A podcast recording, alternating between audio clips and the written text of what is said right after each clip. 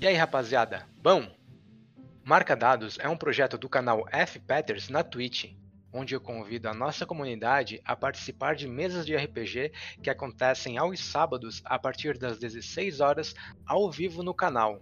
Caso tenha interesse em assistir e descobrir mais sobre o projeto, acesse twitch.tv/fpeters. Link na descrição.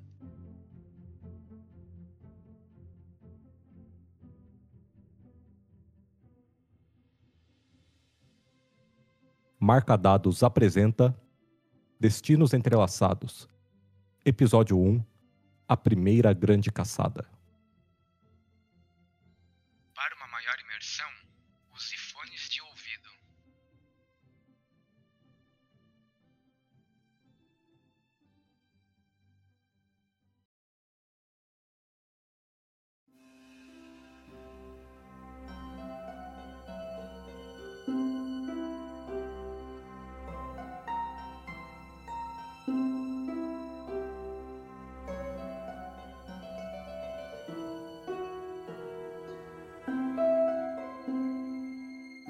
Beleza.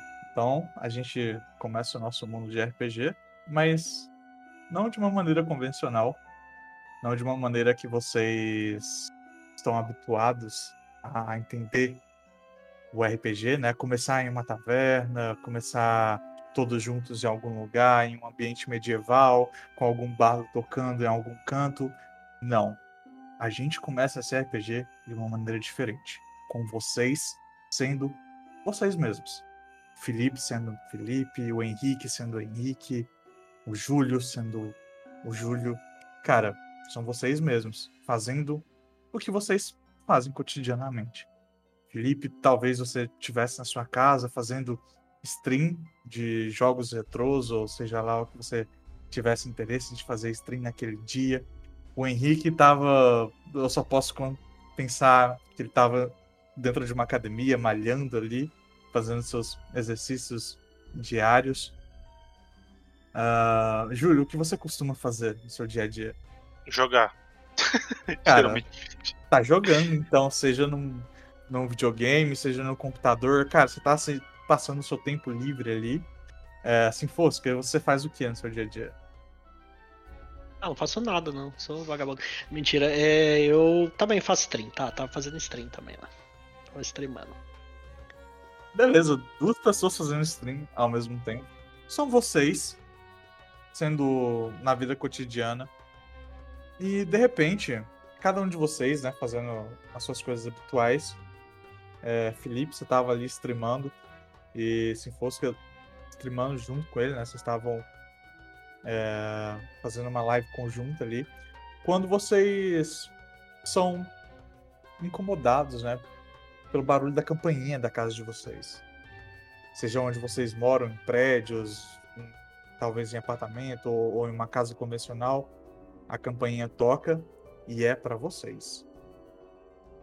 Vocês atendem o interfone, vocês deixam tocar, o que, que vocês fazem?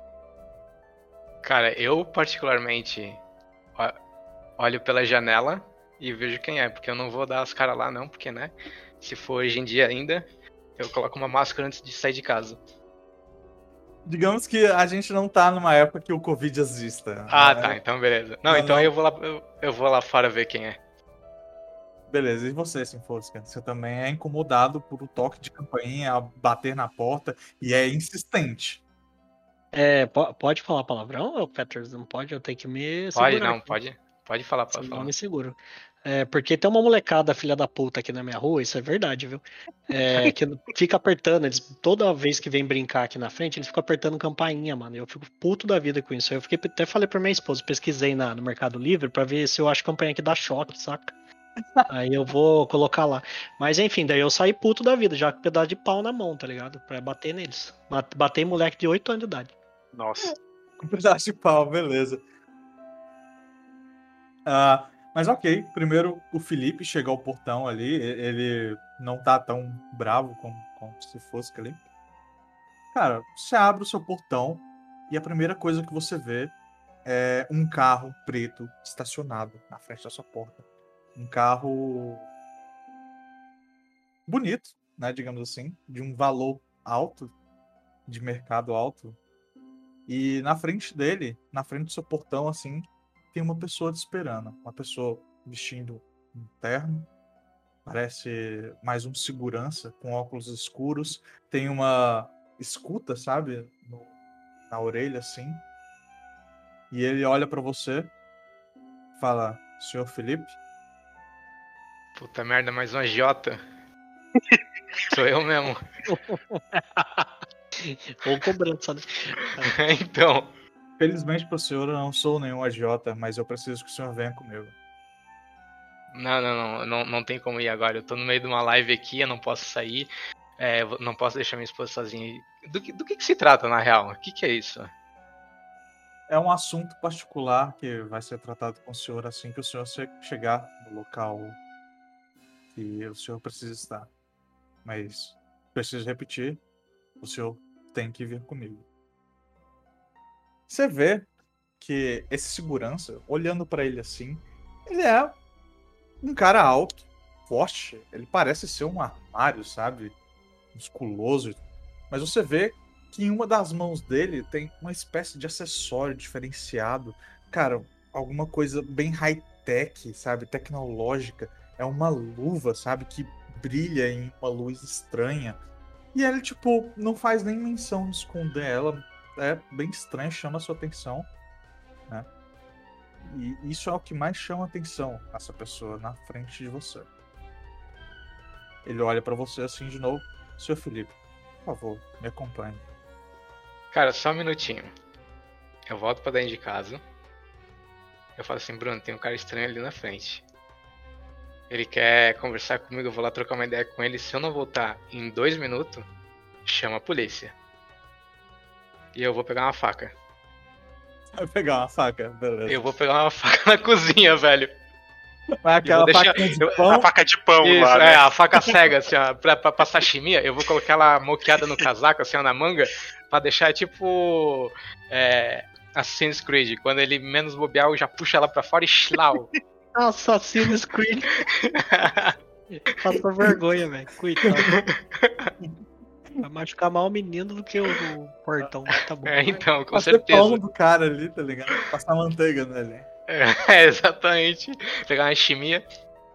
Mas beleza. Você avisa a Bruna, você pega a sua faquinha de pão ali, esconde ela e sai de casa. O cara tá lá te esperando ainda. E quando você sai portão afora, ele vai até o carro, abre a porta pra você, pra você entrar, né? Você entra, ele fecha a porta. Quando você entra no carro, você vê que é realmente um carro de luxo, sabe? Ele foi feito pra levar pessoas importantes, digamos assim. Você vê que tem até aqueles baldinhos de champanhe, gelo, sabe? Tem uma mini televisãozinha pra você ali e é, é todo privado, sabe? A parte de trás do carro, onde o motorista não tem visão de quem tá sentado na parte de trás. Cara, é um luxo que eu acho que você nunca presenciou na sua vida. Não mesmo? Certeza. Você vê que você entra dentro do carro, o cara fecha a porta, logo em seguida ele entra também, dá a partida e o carro segue em viagem pra algum lugar que você não sabe onde é. Cara, na minha cabeça já vem todos os filmes que eu já vi que deu esse, esse tipo de rolê. Vai dar ruim, velho. Aí eu fico pensando, puta, devia ter pego uma faca de serra mesmo. Mas se enfosca, cara, tu pega o teu bastão ali, sei lá, um pedaço de pau, ou o que seja que Vassoura. você A única coisa que eu tenho é vassoura. pode ser, pegou vassoura ali e foi pro portão em toda a sua fúria ali.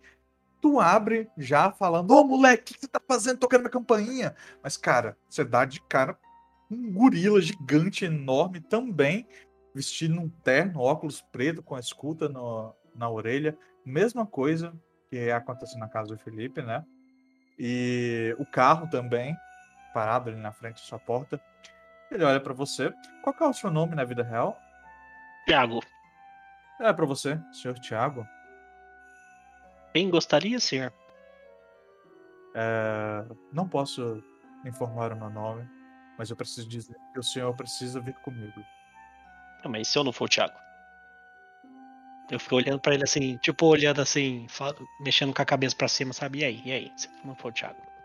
Você vê que ele, ele coloca a mão no bolso assim, ele puxa um smartphone, um celular assim.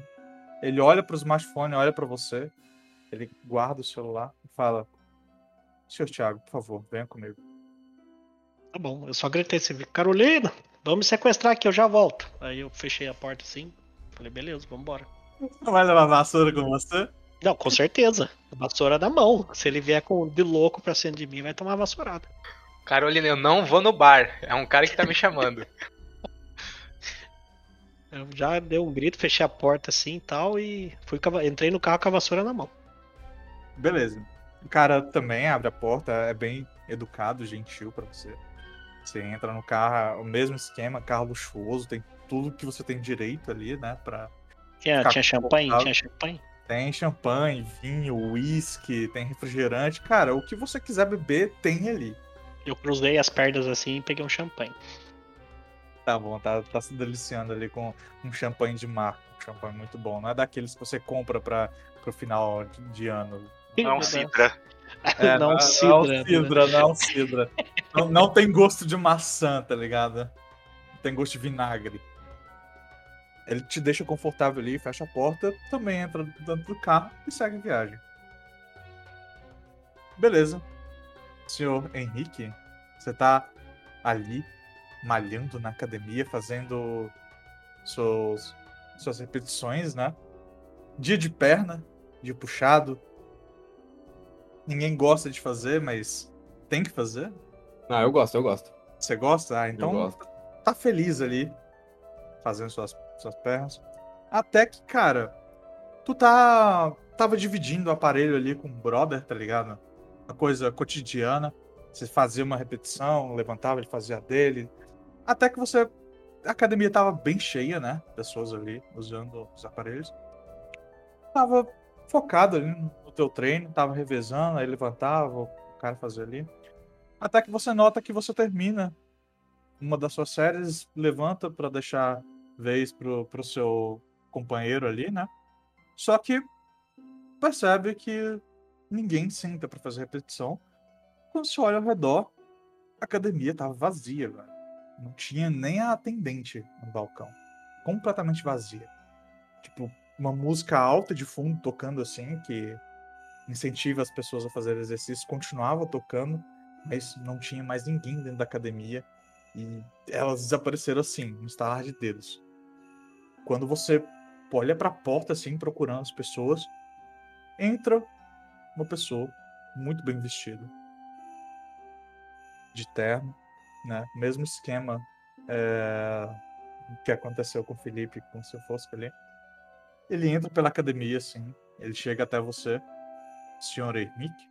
Ah, eu digo, sim, sou eu? Ah, me desculpe incomodar, mas eu venho pedir que o senhor venha comigo. Pô, agora que a academia ficou é, vazia aqui, cara, agora eu posso treinar do jeito que eu quero, bicho. Espera, espera meia hora aí, espera uma hora. Uma, uma horinha só. Infelizmente, o assunto é urgente, senhor Henrique. Eu preciso que o senhor venha comigo imediatamente. Ah, meu, eu não acredito, meu, no meio do meu set, meu. Ah, meu, sacanagem. Pra onde que tu quer me levar, brother? Hum, Comer um Tem que sushi. pagar um jantar antes. É, Comer sushi. Comer um sushi. mas ele fala assim pra você: Infelizmente, não posso informar o local que estou te levando até o senhor estar lá. Entendi, entendi. Cara, não é nada, não é nada obscuro, né, cara? Por favor, né, bicho, eu sou de Deus. Ele só, tipo, dá. Ele não responde, só dá passagem assim pra tu, tu ir na frente, sabe? Em direção à saída da academia. Tá, eu, eu vou pro, pro meu armário lá, pego minha, minha bolsa e, e, e acompanho ele de boa. Beleza, quando você sai da academia, o mesmo carro, velho, ali pra te deixar confortável. Tem até shake de whey ali, se você quiser tomar pós-treino, tá ligado? Tem tudo que você possa imaginar preparado pra você. Eu vou botando tudo dentro da minha bolsa. Não tô, não tô nem aí, eu vou roubando tudo. E é de Deus, né? E aí, Tem uma, tem uma Bíblia ali, um texto, um crucifixo, qualquer coisa que você quiser usar, se é uma pessoa de Deus. Mas, beleza, você- você também foi encaminhado, você tá indo pra algum lugar que você não sabe onde é. E Júlio, Eu. este é o seu nome? Sim. Na vida real mesmo? É isso. Tá jogando, cara, na sua, na sua sala, uma TV ali própria pra isso, tá? Tá ali entretido com o seu jogo. Cara, toca a sua campainha também. de maneira insistente, bem chata. Tá, ah, então vou lá ver, né?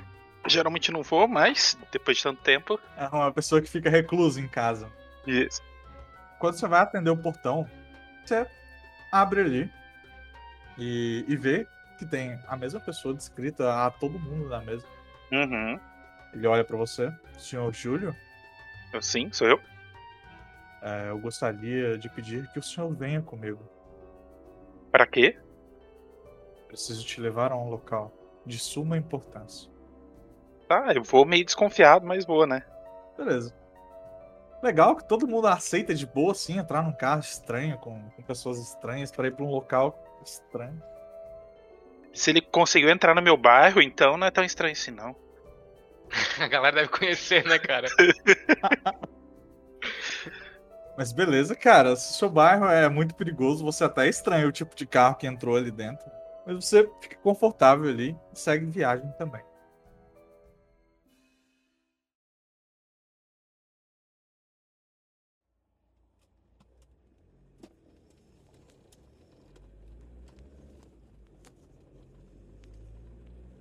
Todos estão indo para um mesmo local, de estados diferentes, né? Uma viagem para alguns mais longa do que para outros, mas ela acontece é, de maneira rápida, digamos assim, e, e sem nenhuma confusão, sem nenhum imprevisto. E os carros param em um lugar que é muito bonito, velho. Um arranha-céu lindo, sabe? Vocês nunca viram na vida de vocês, nunca ouviram falar, mas se ele tá ali é porque ele existe. Pessoas transitando ali, Grande São Paulo. E vocês veem, logo na fachada desse local que vocês estão, uh, o nome do local que vocês estão. E é ali, Empresas Teta.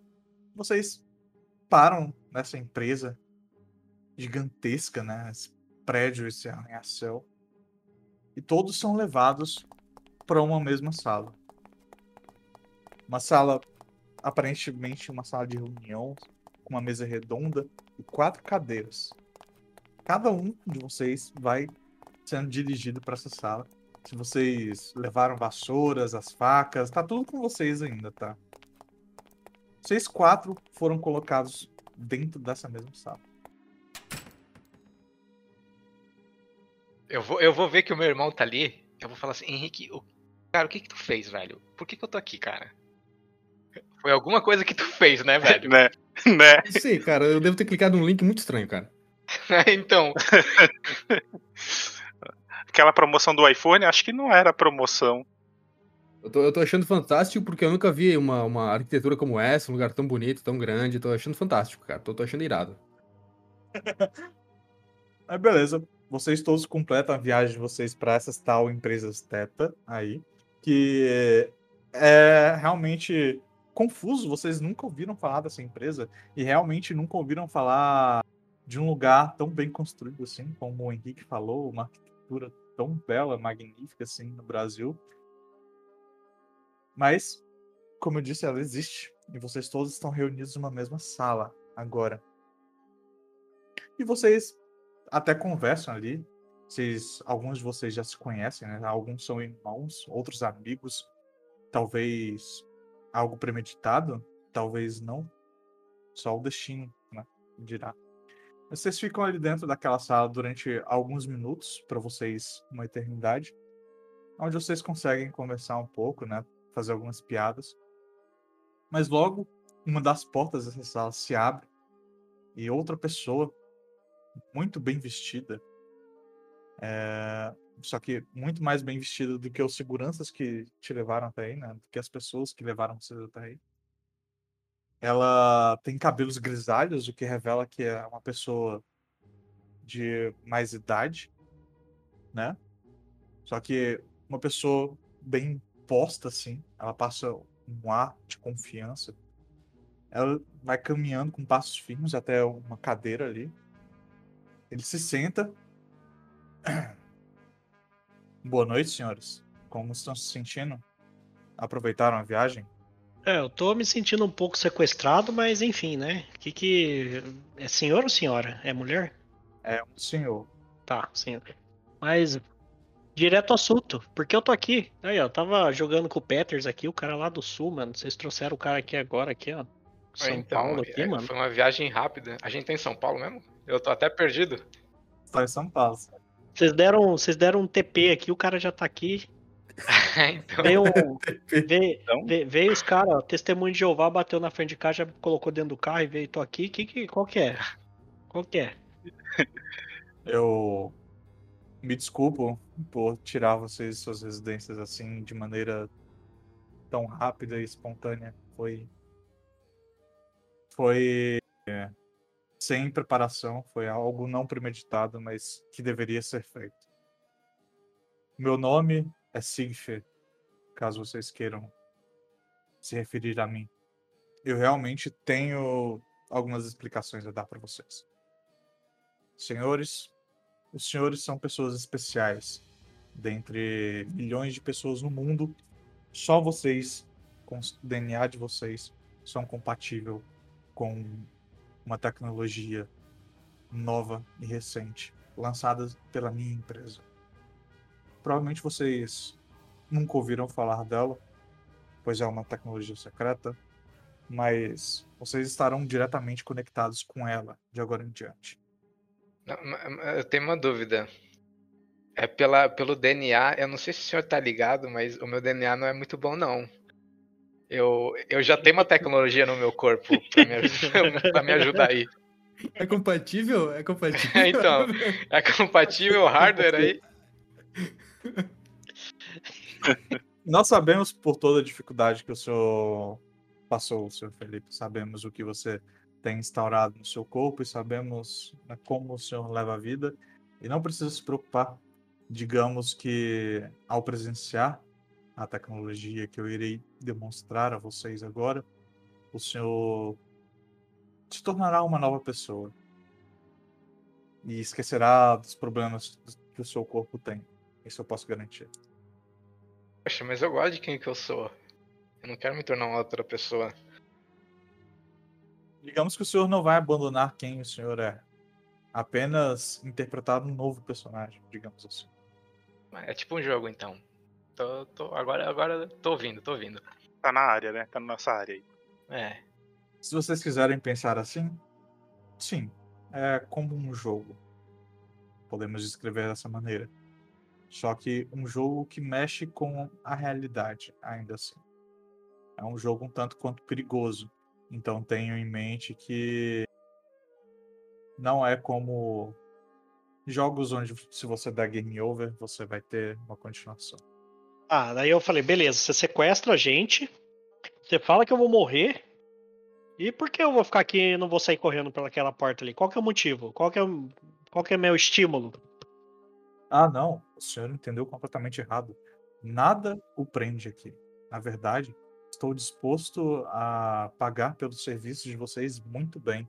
Você vê que ele estala os dedos assim, e por algumas portas atrás de vocês, elas se abrem e algumas pessoas entram, quatro pessoas, né? Cada um coloca uma maleta na frente de vocês assim.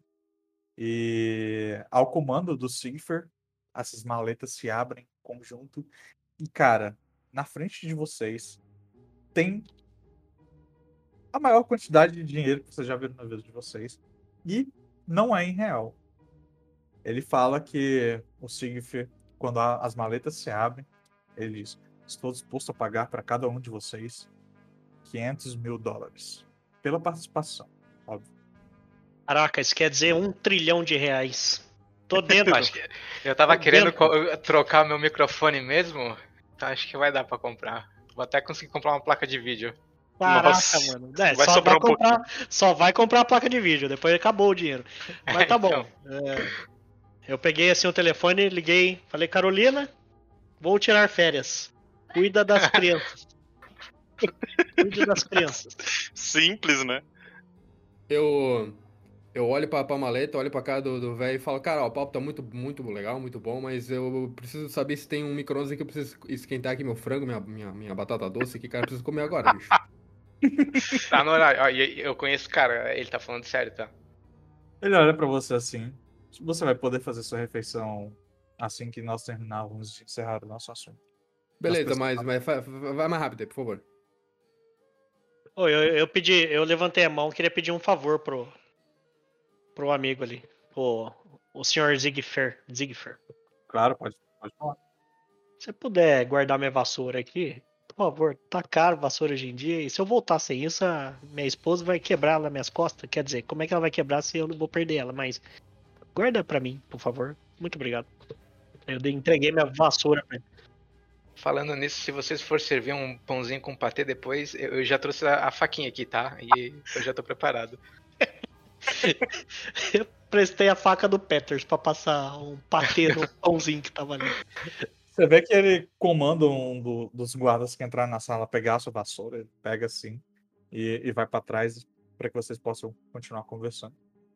Aí eu fiquei olhando pro guarda que levou vassoura, tipo, apontando com os dois dedos no olho pra ele assim, sabe? Ó, tô de olho em você. Guarda essa vassoura direito. O, senhor ele olha assim pra vocês e diz: é, tô... Ainda bem que vocês aceitaram participar, engajar, digamos assim, e experimentar a nova tecnologia que eu quero expor para vocês. Bom, devo primeiramente explicar como funciona aquilo que eu estou prestes a mostrar a vocês. O que minha empresa desenvolveu é o que vocês podem chamar de uma viagem tempo ou conexão de vários destinos. É algo muito semelhante a isso, aonde os senhores experimentarão estar em uma outra dimensão, em uma outra época, com personalidades e corpos diferentes dos de vocês. Sei que esse é um assunto que parece ser surreal, algo inimaginável, mas confie em mim, isso é totalmente seguro e real. Você vê que ele comanda aos guardas que estavam dentro da sala já. Eles colocam algumas outras coisas em cima da mesa. Eles colocam aquele aparelho tecnológico que vocês viram na mão das pessoas que estavam que foram às casas de vocês, né? E colocam também uma espécie de tablet. E o Sigfer ele aponta primeiro pro, pro tablet e fala: é, com isso vocês vão conseguir elaborar os personagens de vocês, fazer da vida a criatividade de vocês. E traduzindo para termos de RPG, foi o que vocês fizeram com as fichas de vocês. O tablet era literalmente uma forma de vocês montarem os personagens de vocês. O que o Sigfer chama de persona. Que é o que vai para o outro, para essas outras dimensões, né, que vocês serão teleportados. Que louco. E ele mostra o item que é essa mão tecnológica. E ele fala que o nome disso é modeladores do destino. E é exatamente com esse aparelho que vocês irão conseguir realizar proezas que antes vocês nem imaginariam fazer. Senhor Henrique, creio que você consiga levantar pesos, digamos, que outras pessoas não conseguem, mas se você conseguisse levantar 500 quilos facilmente com uma mão, as modeladoras do destino podem tornar isso real. Excelente, excelente. Eu quero muito poder levantar muito peso.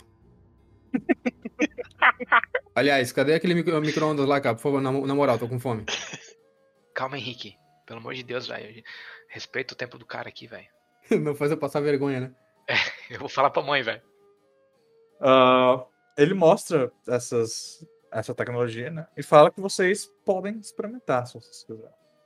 Ah, eu, eu coloco já, de cara. Ah, eu também já que é vou pra- pegando e já vou colocando a mão. Claro, mesmo, é. porque- Já que é pra ficar forte mesmo, não é tirar, não. Coloca mesmo, meu. Já tá ali já, né? Cara, quando vocês colocam ali essas luvas em vocês, né? Elas se ajustam perfeitamente se moldam perfeitamente ao redor da mão de vocês. E vocês sentem uma pressão estranha, assim, dela se aperfeiçoando a mão de vocês, né? Vocês veem que ela tem um movimento perfeito, é como se fosse uma segunda pele, digamos assim. Apesar de ser feita de metal, ela não incomoda e nem atrapalha. Mas, tipo, se vocês colocam assim e por curiosidade tentam tirar, ela não sai. Eita. Aí ferrou, velho. Mo- Moço, como é que tira? Pô, eu bo- eu botei na mão direita, cara. A mão da pupunha e agora? Agora é 500 quilos em cima dela, velho. Meu Deus. Ele, o Siegfried olha pra você e fala: Infelizmente, não há maneiras de retirar a luva. É, Mas o velho, filha da puta, velho. Filha da mãe. Podia ter falado isso antes, né? Perdão, é, vocês foram com tanta sede ao pote que eu não- consegui concluir o que eu estava falando. É, mas tu também não tentou falar nada, né? Ó, tiozão, tá é sacana, hein? Porra. Viu a gente colocando e ficou quieto? Trabalho com perguntas e respostas. Tô rindo de nervoso. O velho desgraçado pra uma luva que não dá pra tirar e vem traz a gente do viajei 100 km, apesar que pra mim é perto. Pra eu colocar uma luva que nunca mais sai da minha mão. Beleza, velho. Beleza. Vou tomar choque tomando banho agora. Desgraçado. Não se preocupe, essa, essa luva não vai te eletrocutar durante o banho. Na verdade, vocês nem vão perceber que ela está acoplada ao corpo de vocês, de tão perfeitamente construída que ela é. Ah, as modeladoras do destino, Ô Zigfrid, só, eu levantei a mão, desculpa interromper. A palma da minha mão tá coçando, e agora? Desgraçado, velho, desgraçado. Maldito. é só, é só fazer que nem. É só fazer que nem gesso, tá ligado? Você coloca uma paradinha, um fiozinho lá dentro. Pega a faca. Um cabide, coloca um cabide. Eu pensei nisso agora, eu falei, Peters, presta sua faca.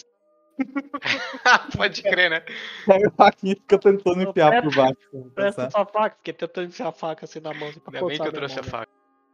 Mas beleza, ele fala. Ele continua descrevendo os modeladores, né? Essas, essas luvas. É, através delas, vocês vão ter conhecimento e o movimento necessário para realizar o que a sua mente estiver pensando. Não neste mundo, obviamente, mas sim quando vocês acessarem a tecnologia que eu disponho e estiverem em outras dimensões, as modeladoras do destino irão se ativar. Por exemplo, poderão fazer façanhas como empunhar espadas mesmo sem saber ou mesmo sem nunca ter utilizado uma espada, ter uma mira e uma precisão com um arco que vocês jamais tiveram, de atiradores de elite. Tudo isso as modeladoras do destino estão aptas a realizar, tornando assim o trabalho de vocês nas outras dimensões mais fácil.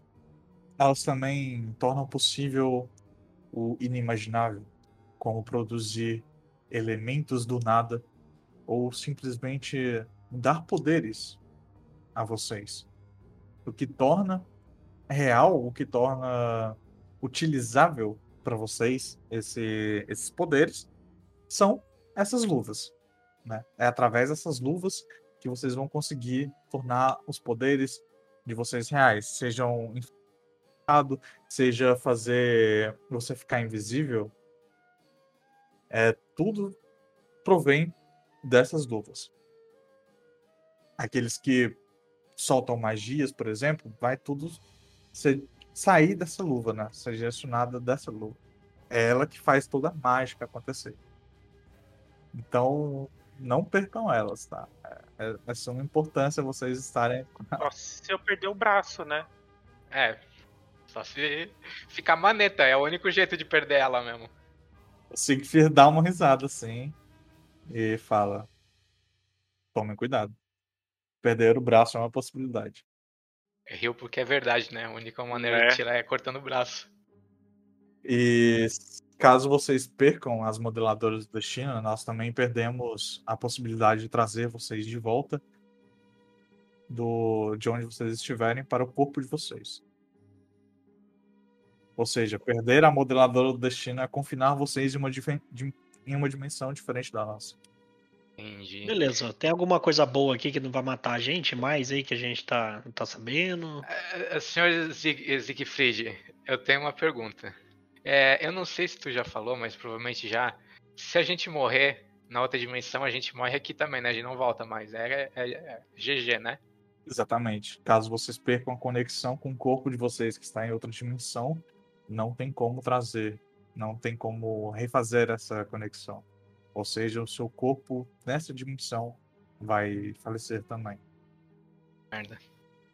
Ah, então beleza, eu, eu, eu gostaria de ir pra uma dimensão onde tem um micro-ondas pra mim, por favor. Henrique, calma, velho. Calma. Nós iremos arranjar o seu micro-ondas, senhor Henrique. Aguarde. Eu tô com fome, eu tô com fome, por favor. meu.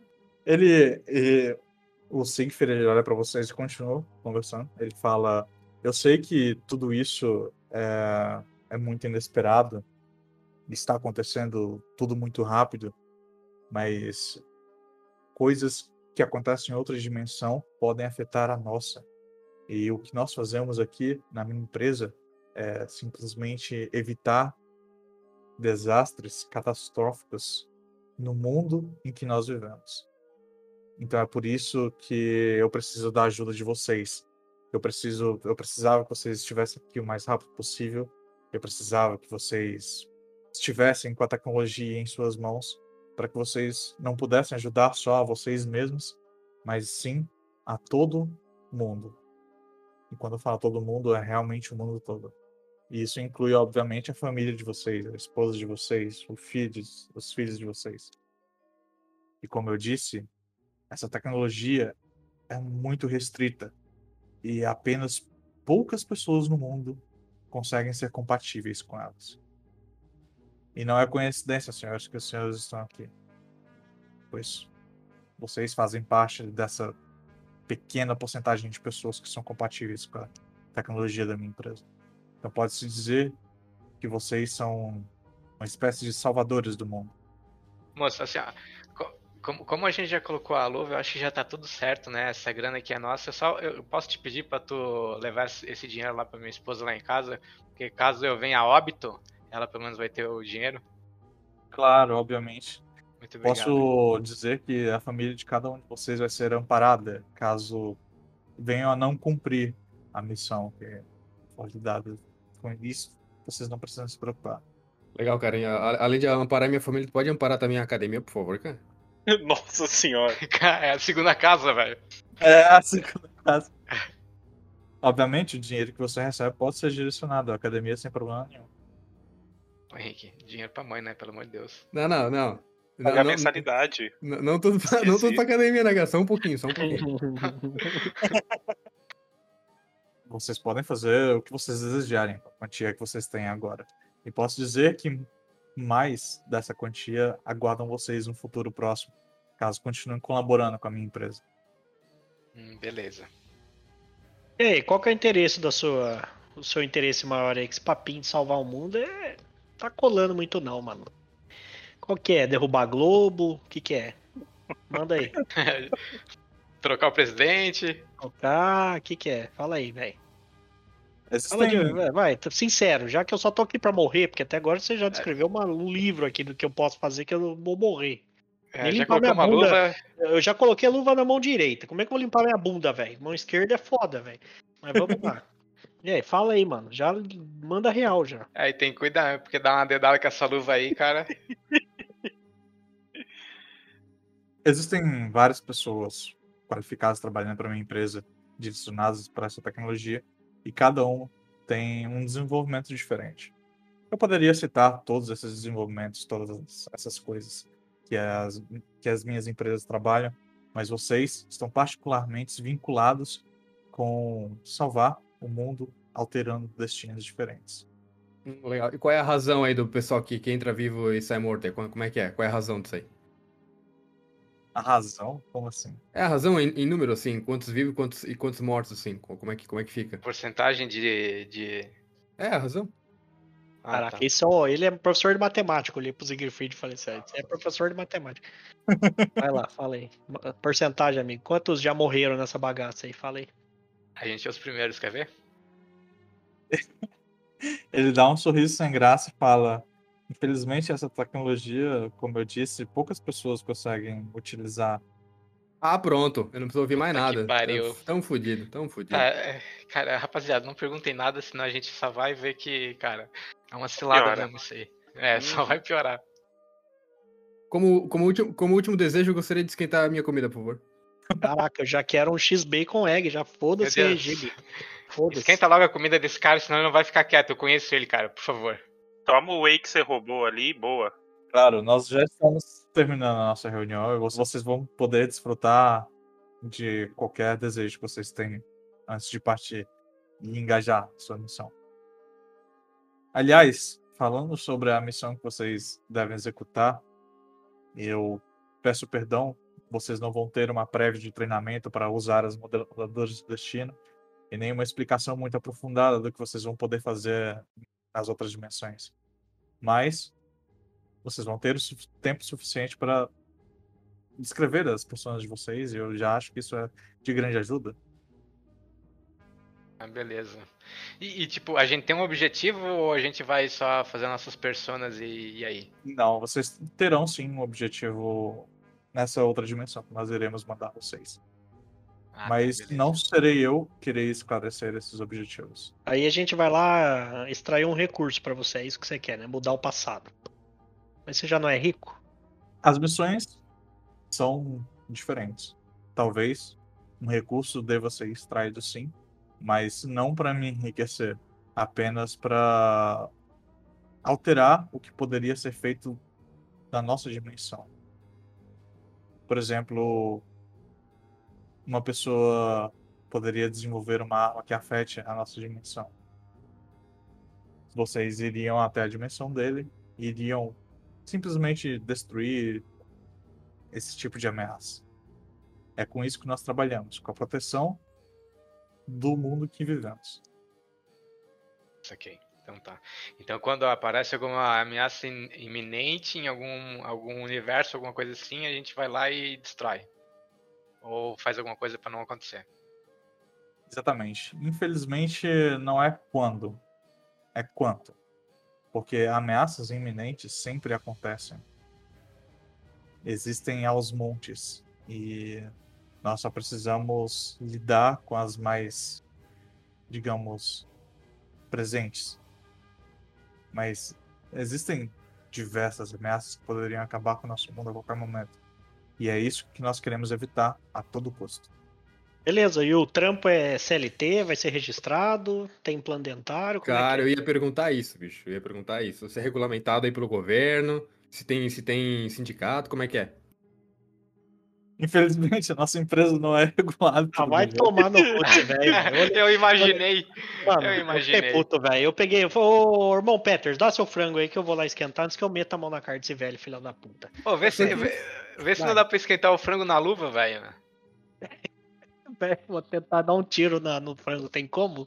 É igual dove de ferro? Põe seu frango aí, irmão Peters. Não, a luva, a luva não funciona. Como ele explicou, a, tipo, a luva não tá, digamos, funcional. Ela nesse só mundo. funciona quando a gente entra em outro lugar. Ah, saquei. Exatamente. É aí que vocês vão ter os poderes que vocês vão descrever ali nos personagens de vocês. Aí tem sorte, senão eu ia atirar nesse velho agora. Que, que arrependimento ter dado minha vassoura pro, pro. Eu fiquei resmungando, saca? Fiquei resmungando assim. Arrependimento ter dado minha vassoura pro segurança lá, mano. Eu ia maiar na cabeça desse velho, filha da puta. Você vê que ele, ele se levanta da cadeira assim, e as luzes da sala meio que abaixam assim, para que vocês possam ver uma tela que se forma na parede. E ele aponta para a tela assim e fala: Eis aqui o primeiro objetivo dos senhores, na sua primeira missão. É uma missão que vocês podem chamar de uma caçada a uma criatura que pode ameaçar o nosso mundo e ameaçar como nós vivemos hoje em dia. E aparece na tela uma espécie de monstro, uma criatura, e aparece o nome dele na tela também. A primeira criatura que vocês devem lidar, senhores, é esse orc chamado Akano. Não posso dar detalhes em como ele afeta o destino em que vivemos aqui, mas podem ter certeza que se ele não for eliminado, a vida como nós conhecemos no nosso mundo pode mudar de maneiras drásticas. Então saibam que o sucesso de vocês é a garantia de vida de muitas pessoas no nosso mundo. Tá, tu, tu me garante que essa luva vai dar poder pra gente. Eu vou ter uma resistência maior do que eu tenho hoje em dia, porque se eu levar um peteleco eu já tô sangrando. E é isso, né? Eu, eu posso dar a cara a tapa mesmo. Com certeza. As luvas vão prover toda a imaginação que você iria imbuir no, no seu personagem. Beleza, então. Pô, aí eu poderia levar uma bazuca, então, né? Negócio fechado.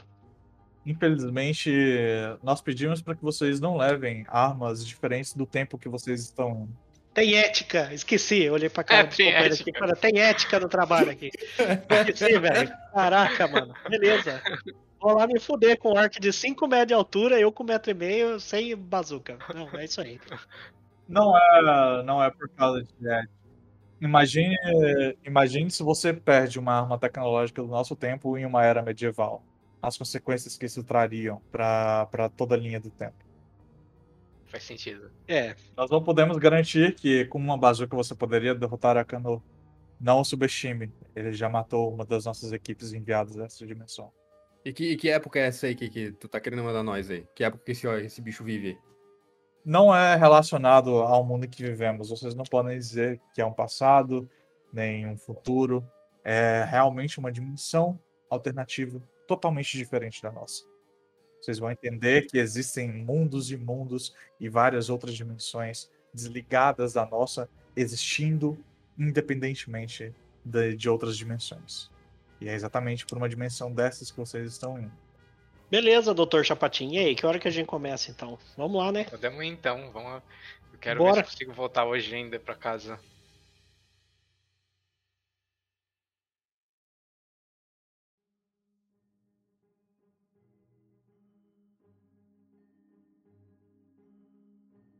Vocês são guiados para uma sala diferente dessa aí.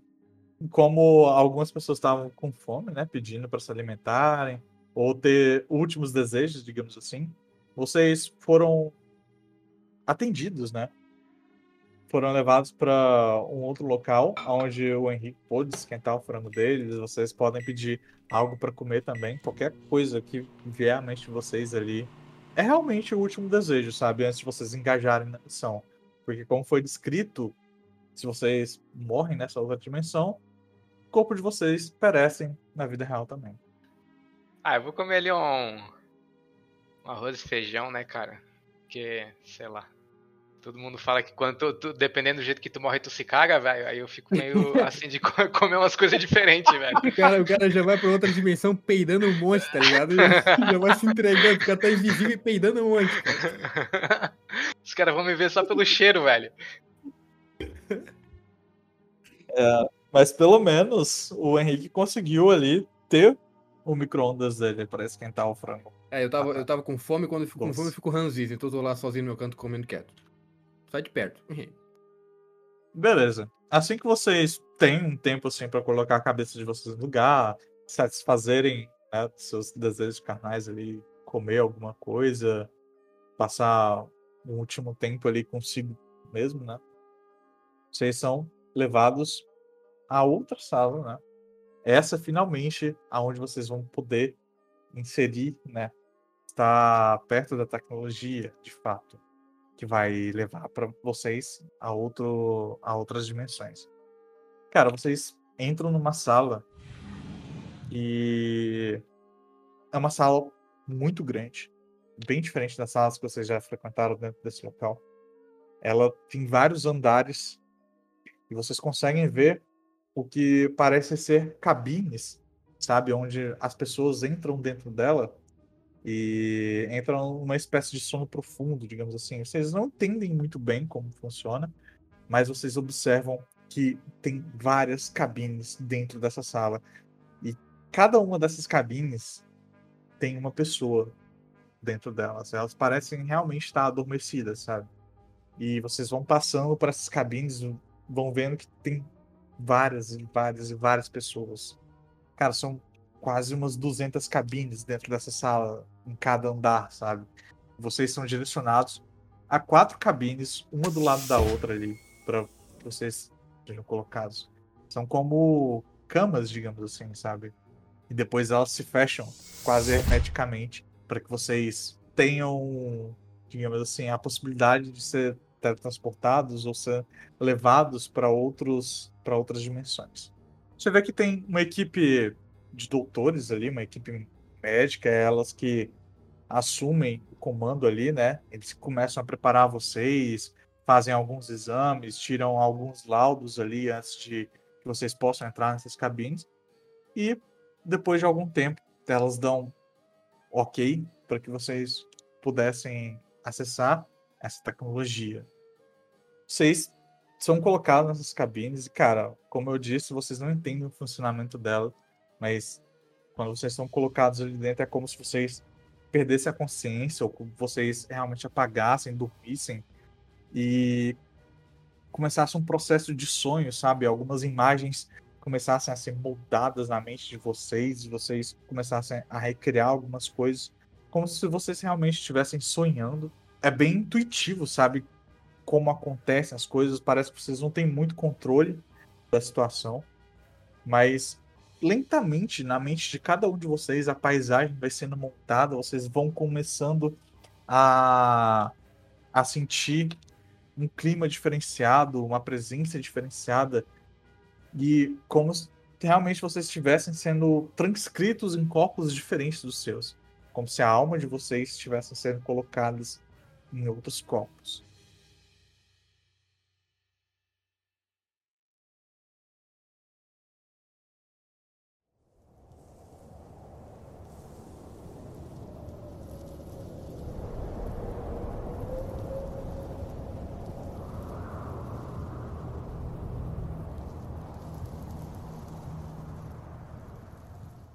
E depois de todo esse efeito maluco ali passando na mente de vocês, vocês finalmente recobram a consciência e percebem que vocês já não estão mais dentro daquelas cabines e sim estão num local totalmente novo.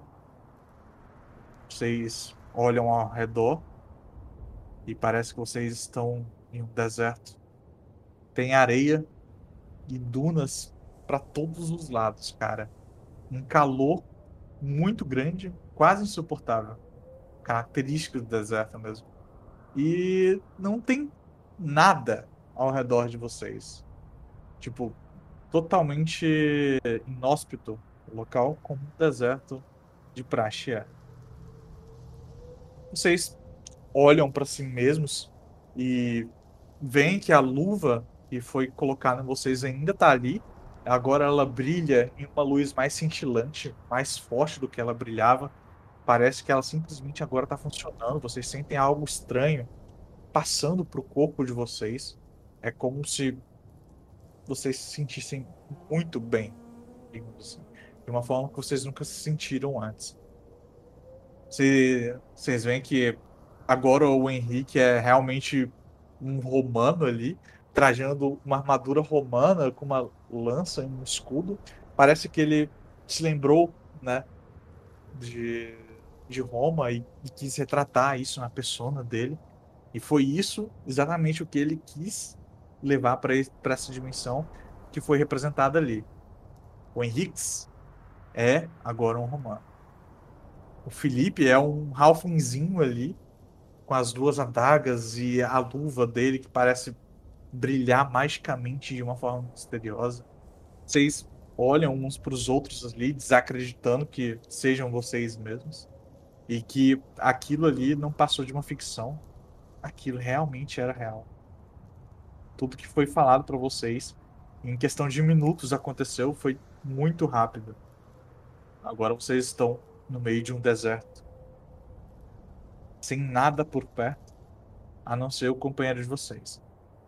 E aí, o que vocês fazem? Cara, eu primeiramente eu vou olhar as minhas mãos assim, vou olhar a galera. Porra, não é que funcionou mesmo? O cara tava falando a real, mano. E aí eu vou, eu vou ver meus bolsos assim até achar o anel que eu, eu escrevi na minha persona. Vou pegar o anel e vou colocar no dedo.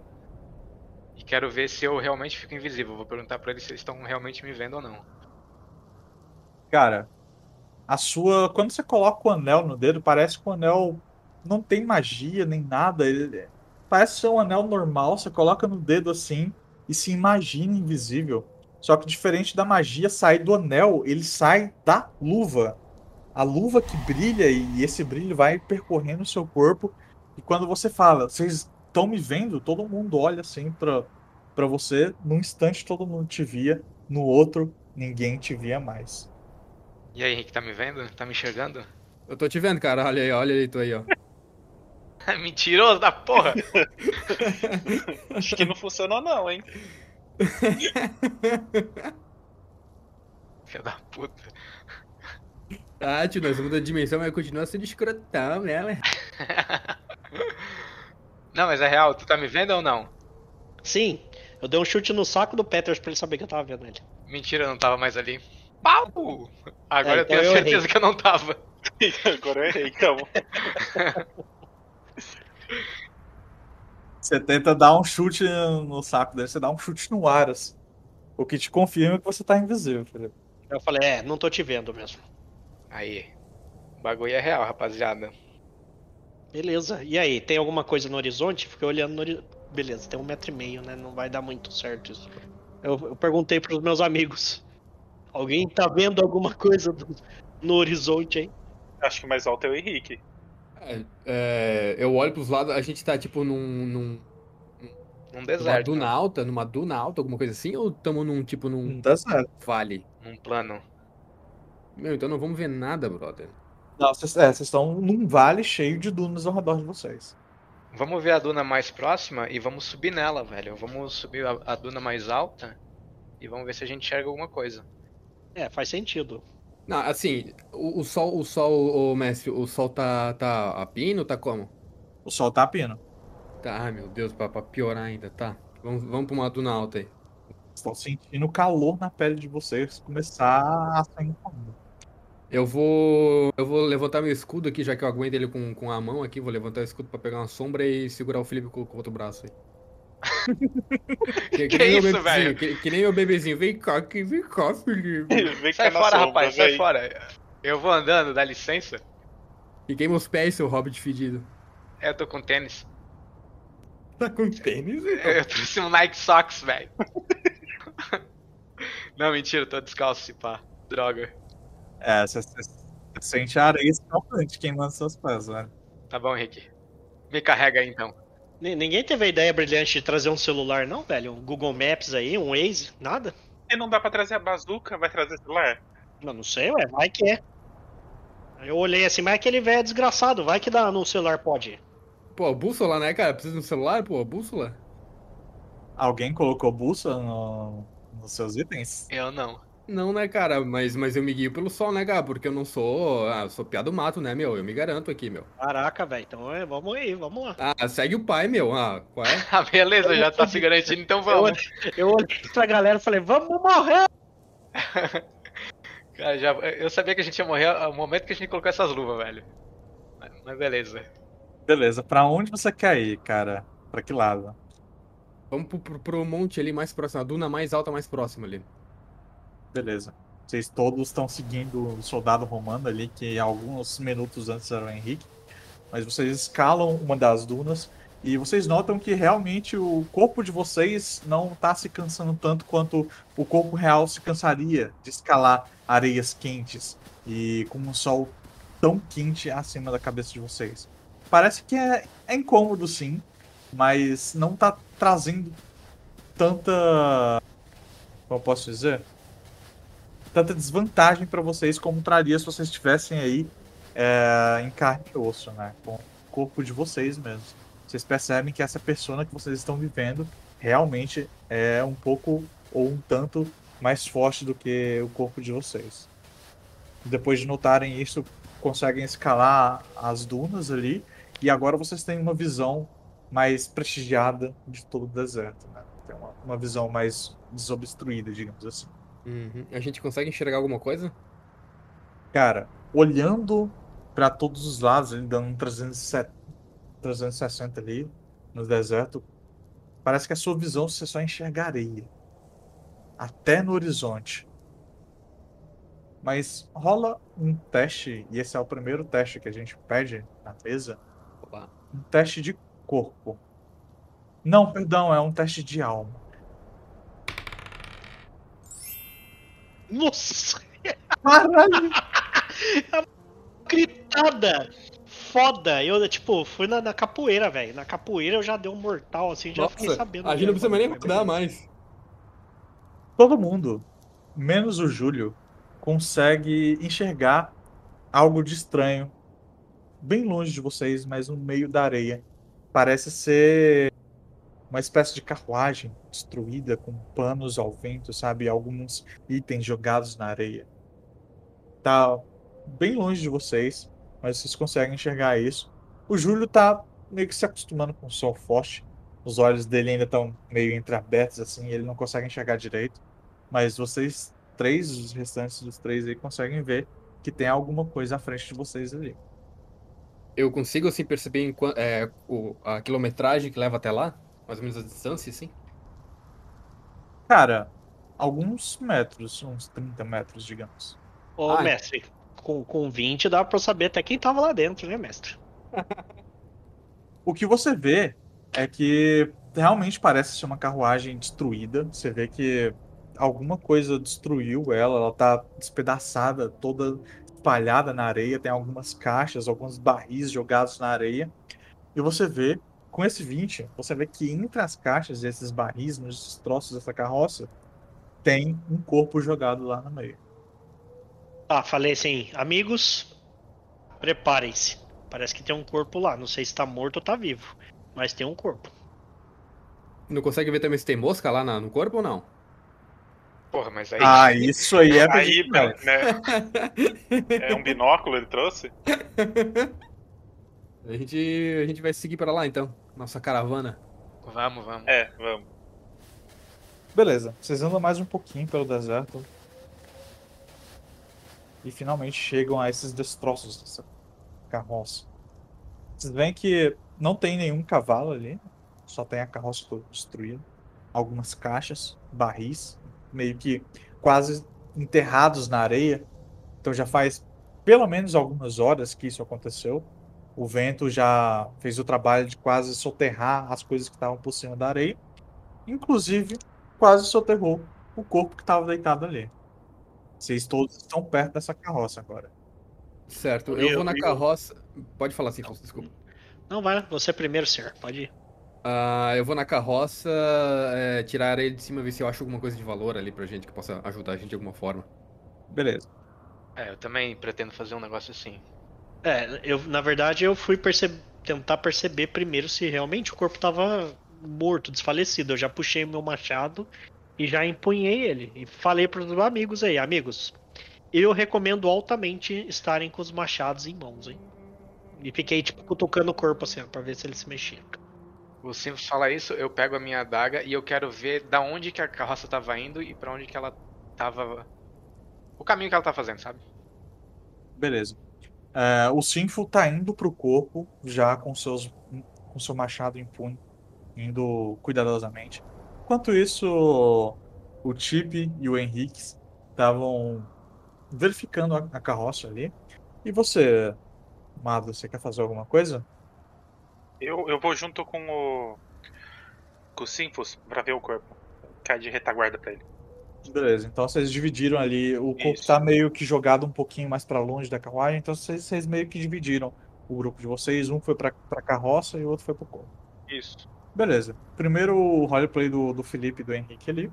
Vocês chegaram até a, a carroça e ela tá bem detonada.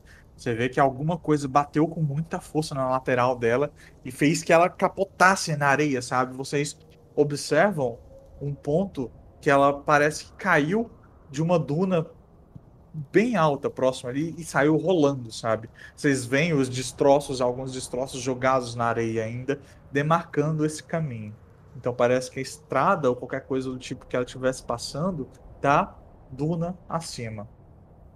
Vocês mexendo na carroça agora para procurar alguma coisa de valor, vocês viram que tem dentro des- desses caixotes que estavam arremessados na areia, tem panos, diversos panos, tecidos diferentes, sabe, de várias texturas.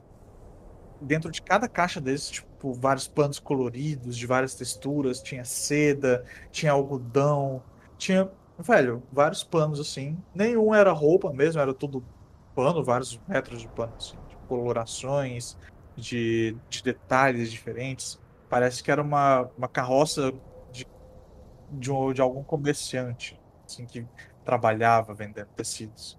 Que nessa época era bem comum. Eu, eu peguei uns tecidos assim de cor mais clara e, e dei, dei pro, pro Tip. Pro Tip e mais claro assim pra refletir um pouco do sol e não sofrer tanto assim com o calor, mesmo a gente não sofrendo tanto assim. É, pra pelo menos, né, é, agregar um pouco mais. E segurei mais uns pedaços ali pra dar pra, pros outros lá. Eu. Eu vou pegar o pano, vou fazer tipo um chapeuzinho de, de vovó assim, amarrar na cabeça. E eu quero ver. Tipo, parece que ela levou uma porrada do lado lateral, né? Eu quero ver marca na areia, mestre. Se eu consigo enxergar alguma coisa vindo na direção da carroça. Beleza. É, você tá verificando isso, enquanto isso o Henrique está pegando os panos ali. Já enquanto isso, os Sinfos e o Mado estão caminhando em direção ao corpo ali, enquanto vocês já subiram na carroça e estão mexendo lá. Cara, vocês caminham em direção ao corpo, parece que ele foi arremessado da carroça também, caiu ali na posição que ele tá. Chegando perto dele, vocês não reparam nenhuma mosca, né, que o Henrique estava, estava procurando antes. Mas vocês veem que tem uma, uma pequena poça de sangue assim na areia, sabe? E é uma poça úmida. Tanto você vê que o vento empurrava a areia para cima desse sangue e ela se umedecia de novo. Então isso revela que tem algum ferimento aberto no corpo, sabe? E ele parece estar desmaiado assim. E esse sangue parece estar saindo da cabeça dele, de alguma forma. Ele está desmaiado de bruços no chão. E a areia ensanguentada. Tá, e tem alguma. Bom, ele tava a quantos metros da carroça, mais ou menos ali? Cara, ele tava a uns 5, 6 metros. Parece que quando a carroça capotou, ele foi arremessado para fora dela. Beleza, e a gente percebeu que ele tava vivo, né? Ele tá respirando. Aí eu gritei pros amigos assim, eu falei, olha, tem alguma coisa nessa carroça aí que a gente possa estancar o sangue? Ele ainda tá vivo, pode nos ajudar a sair daqui. Tem sim, tem sim, tem um monte de pano aqui. Traz, traz algum, gritei, traz logo. Vai lá, Henrique, leva lá. Eu tô levando lá um monte lá que eu peguei então. Beleza. Pega um punhado de pano e sai correndo lá pra ajudar o cara. Enquanto isso, Felipe, você tava tentando, Chip, né, no caso, tava tentando perceber marcas na areia ali pra ver o que causou a pancada que derrubou a carroça. Rola aí um teste pra mim de alma. É um D20, mas o seu modificador de alma, por favor.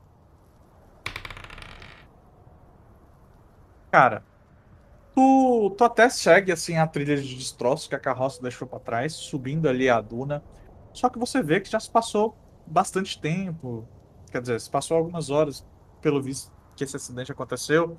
Então o vento já deu uma, uma encobrida legal nos rastros e você não consegue identificar o que que o que que é areia de agora e o que é provavelmente uma areia que foi deixada pela, pelos traços da, carro, da carroça, sabe?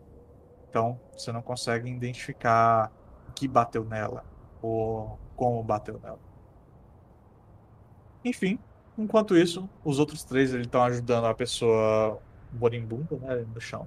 Eles pegam o pano assim e uh, enrolam na cabeça dele, tentando estancar o sangramento.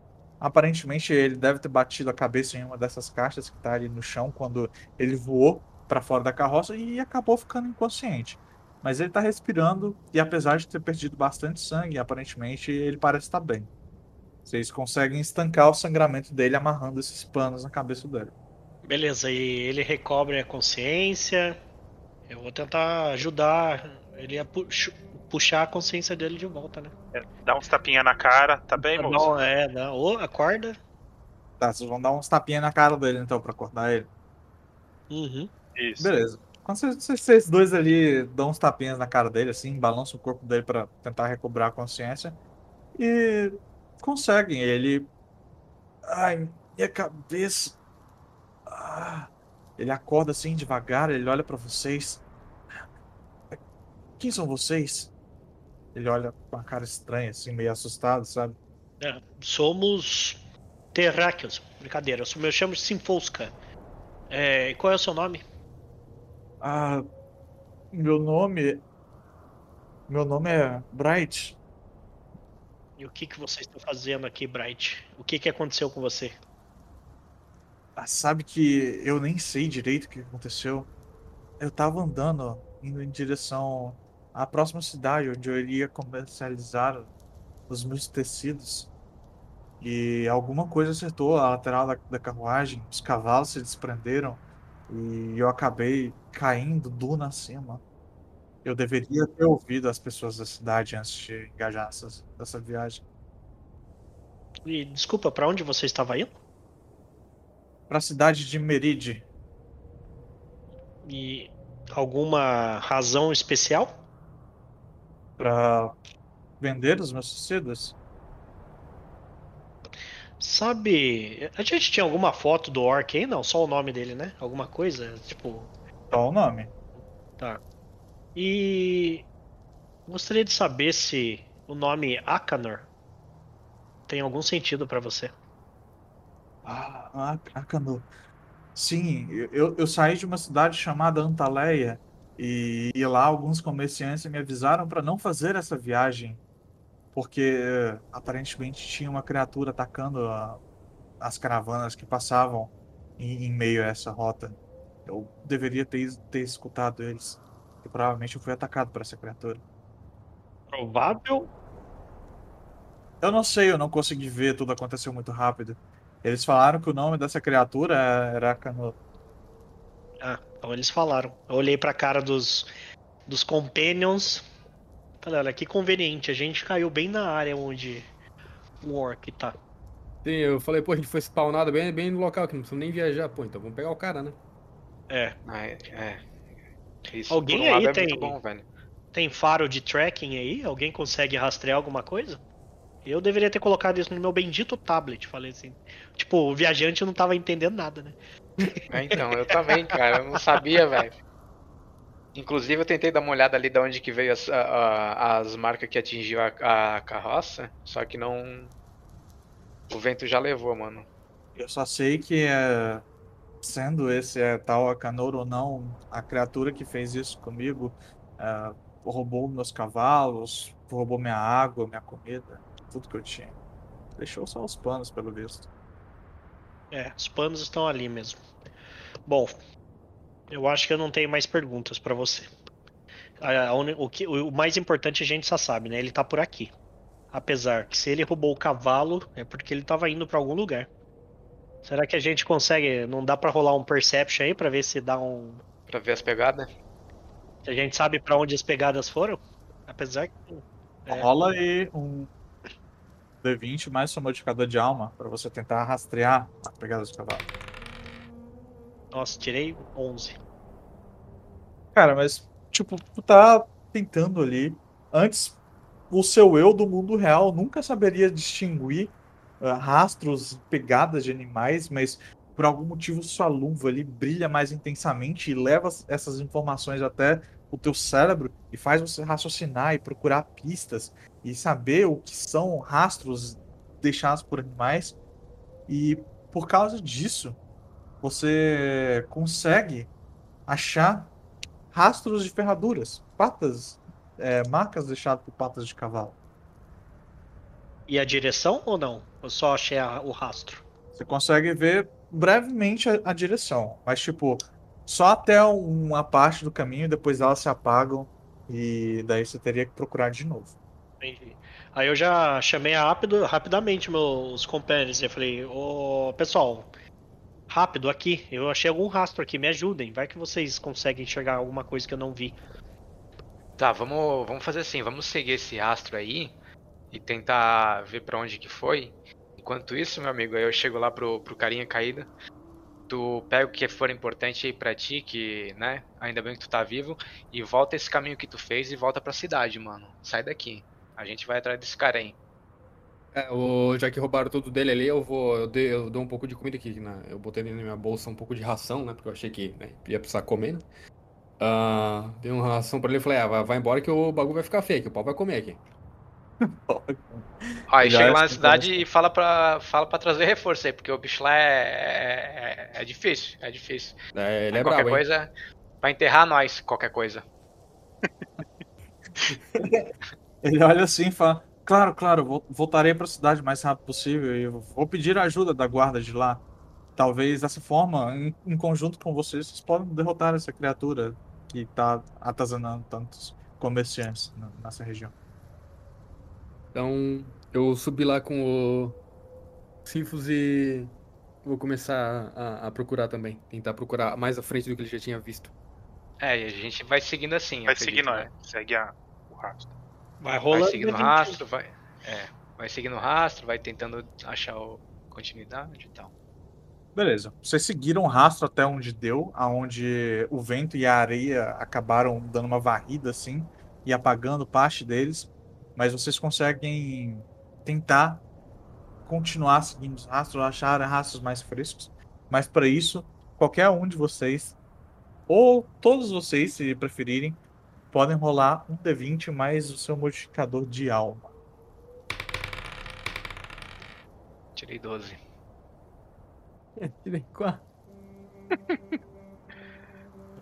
O irmão Peters começou a ir pra trás, no caminho contrário. Eu chamei ele. É. Ô, irmão Peters, cola no pai aqui, cola no tio aqui. É o, pe- é o peso do escudo. O peso do escudo derrubou ele.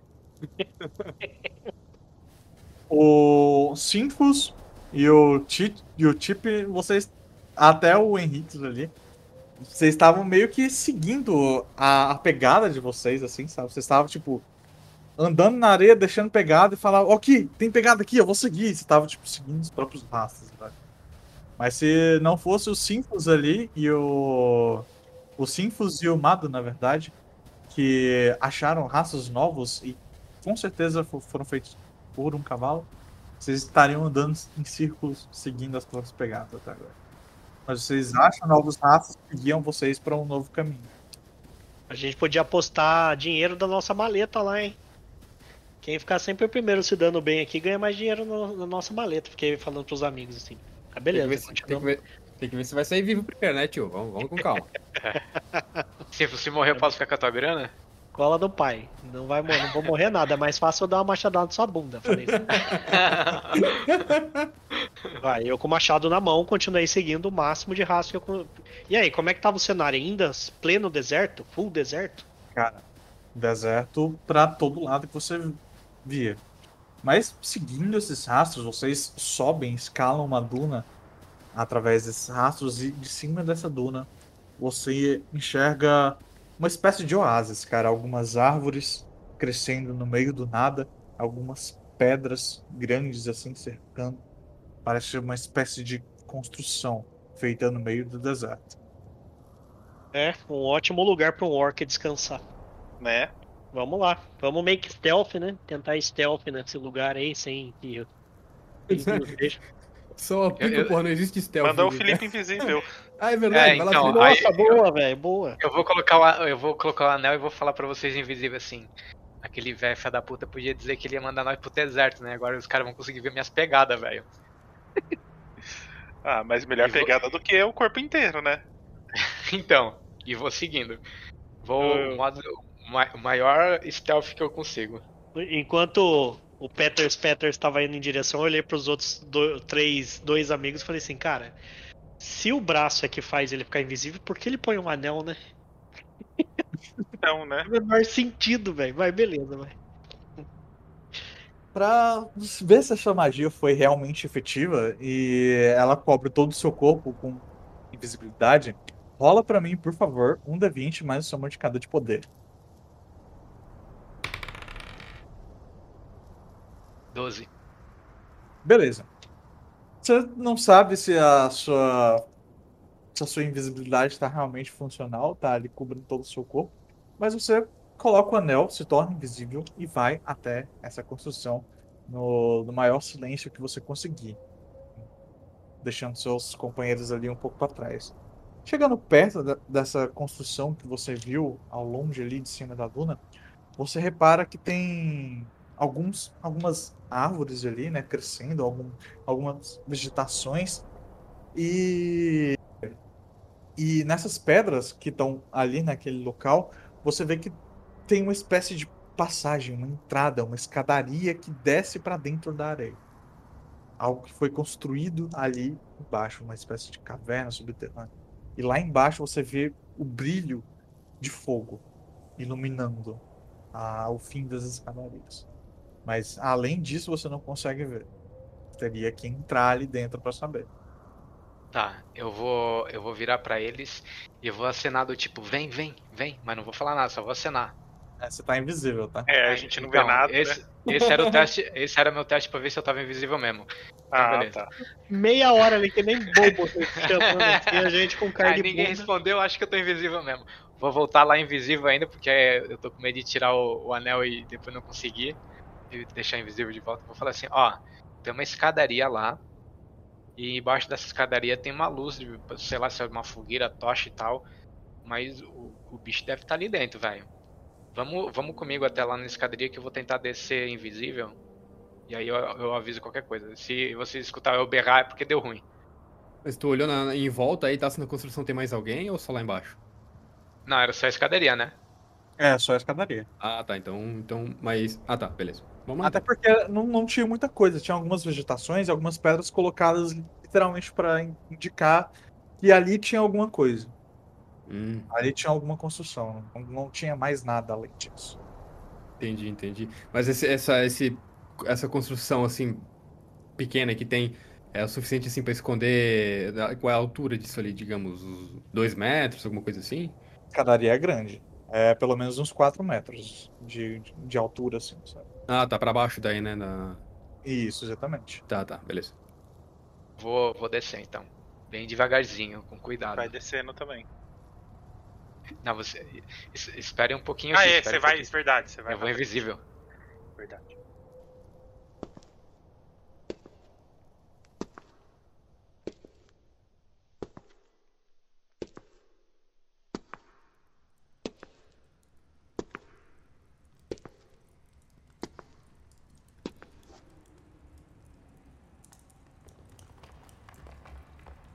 Assim, nas escadarias, através delas, você nota que tem uma sala lá embaixo.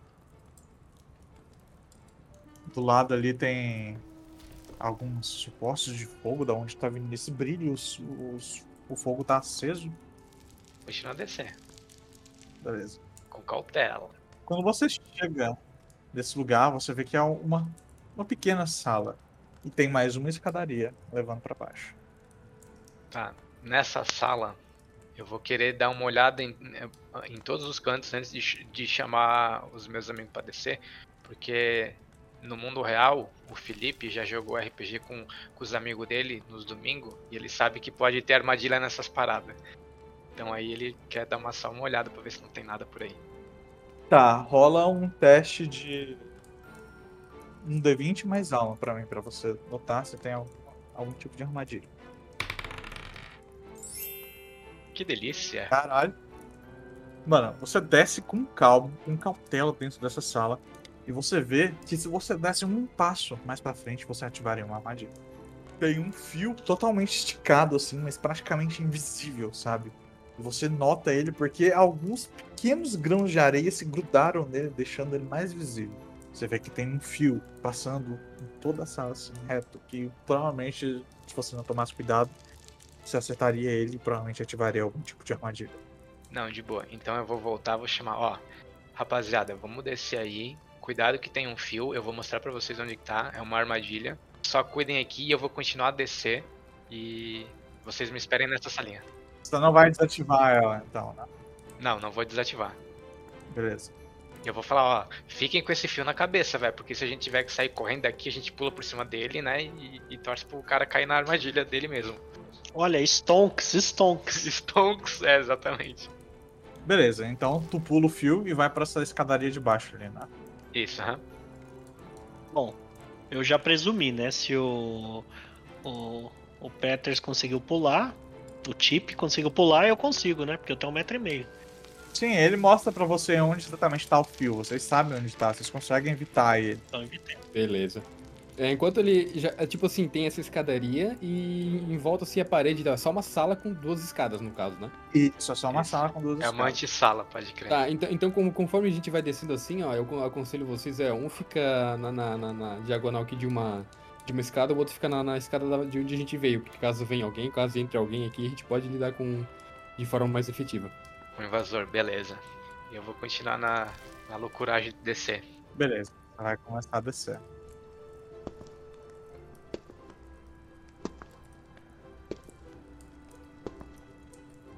Você desce a escada e você nota que o que tem na sua frente é um corredor, com várias tochas acesas. Eu vou chegar no pé da escada e vou pensar. Tem armadilha atrás, pode ter armadilha aqui na frente. Com certeza.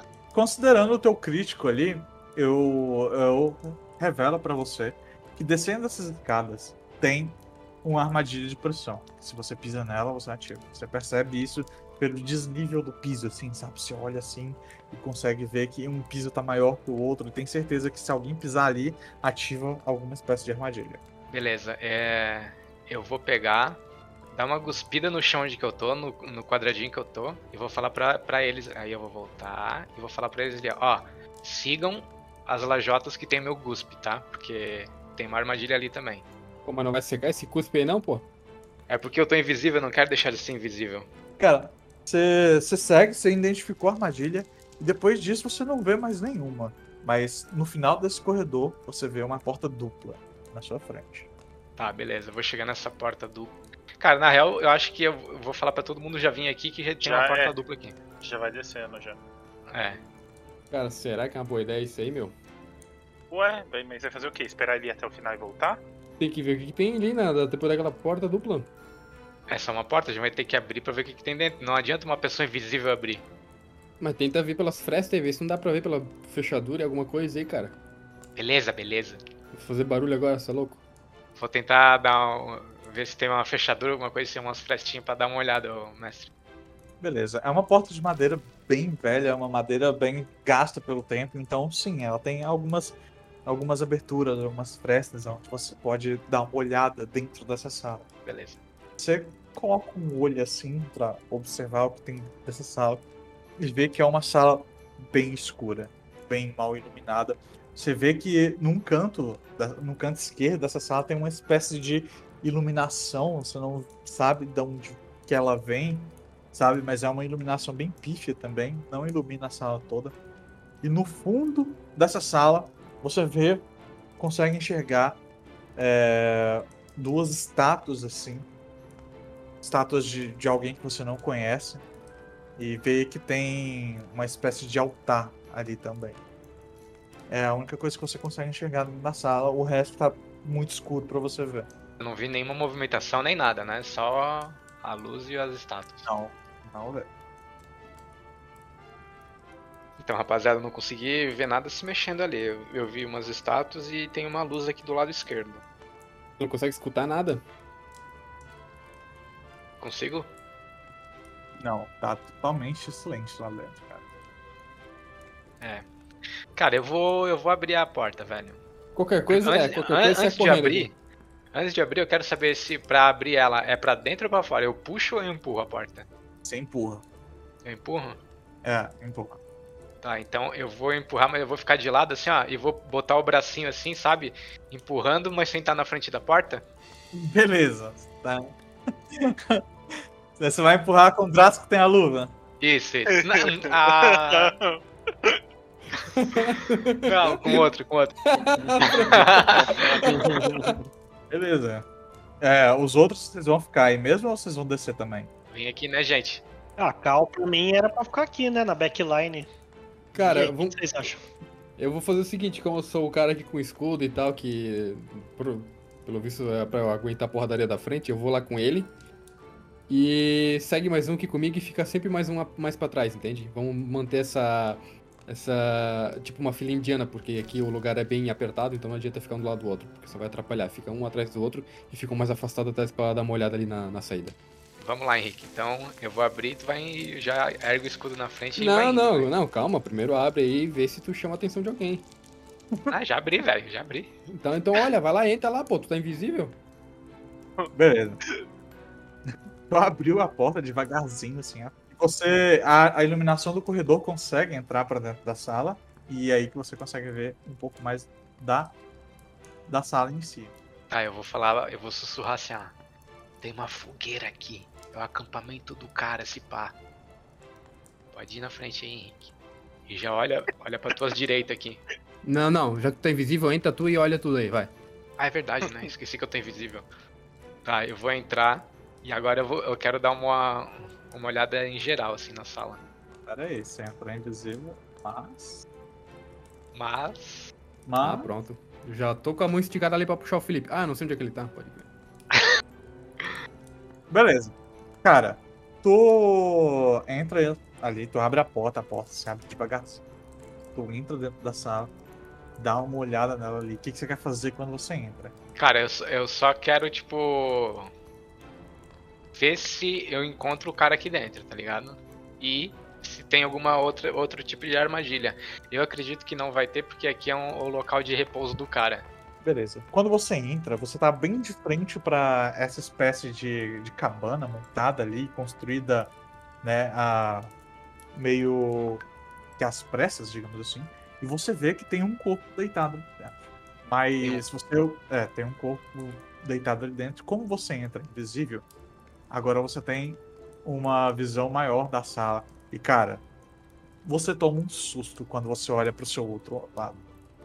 Porque quando você olha para o seu outro lado, você vê o amiguinho, o Akano. Você vê que ele tava, tipo, perto da porta, assim, esperando que alguém entrasse. Ele tá com o machado em punho, assim, acima da cabeça. Ele realmente tá esperando alguém entrar para descer a machadada nessa pessoa. Caralho, ainda bem que aqui ne- nesse mundo eu não posso morrer do coração, velho. Eu tô sadio. tá, eu vou. Puta, mano. Eu vou continuar pra dentro. Ele é muito grande? Cara, ele é grande, ele é maior que você, muito maior que você. Tá, eu vou vir aqui perto da, daquela estátua que tu falou. E vou tentar fazer um barulho por aqui. Pra chamar a atenção dele. Mas um barulho alto, assim, pra ele, pro, pro pessoal lá fora ouvir também. E se ligar que, tipo, tem coisa aqui. Beleza, tu chega perto da estátua e, tipo, você pega alguma coisa do chão, assim, um pedaço de madeira e baixa na. Faz um barulho e você vê que o Akanoro olha pra cima da estátua. Ele olha com o machado na mão, assim. Mas você vê que ele só olha, sabe? Ele continua perto da porta. Ele olha pra estátua, ele olha pra porta. Olha pra estátua, olha pra porta. E ele ainda tá com o machado levantado, assim, porque ele viu que a porta abriu e ele tá esperando alguém entrar. Tá, ele não, não, não mostrou que ia sair do lugar. Eu pego e grito assim: Ô seu arrombado, vem aqui me pegar, vem. E cara, eu já saio do local que eu falei, eu já vou pro outro pico. Saiu do pinote. Saí no pinote. só, só na ponta do pé, velho. Tá, gente, vocês escutaram isso. Vocês escutaram um barulho alto vindo lá de dentro da sala. E depois o tipo falando, ô seu arrombado, vem me pegar. O que, que vocês vão fazer? Cara, eu vou, como eu tô mais perto ali, eu vou gesticular pro, pro Também. Mado e, é, daí ele gesticula ali pro Sinfos chegar mais perto aí. Só, só pula aí da, da as trap ali, só, só desvia das trap. Vamos chegar aqui perto aqui, ó, vamos, vamos entrar, cara, vamos entrar. Ele falou, ele deu um berro lá, vamos entrar junto aqui. Bom, você vai se ele berrou, mas deve ter alguém lá dentro. Então eu vou, eu vou sair com meu escudo já em mãos, já aqui preparado, e o minha, minha pilum, né, que é tipo uma um javelin, né, de mão assim.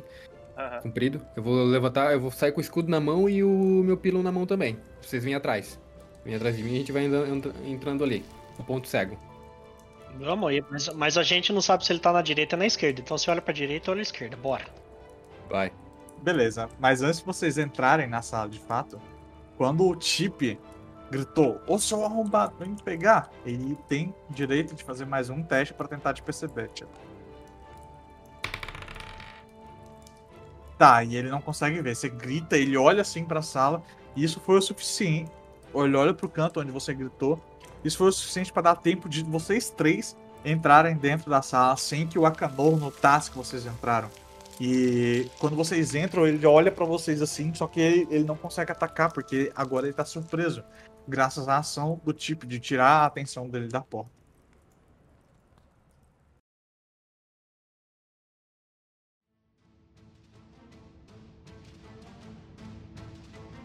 Henriques, é a sua vez, cara. Você repara que o Akanori ele fica surpreso quando vocês entraram pela porta. Você vê que ele tá com o machado de duas mãos grandes, assim, levantado acima da cabeça.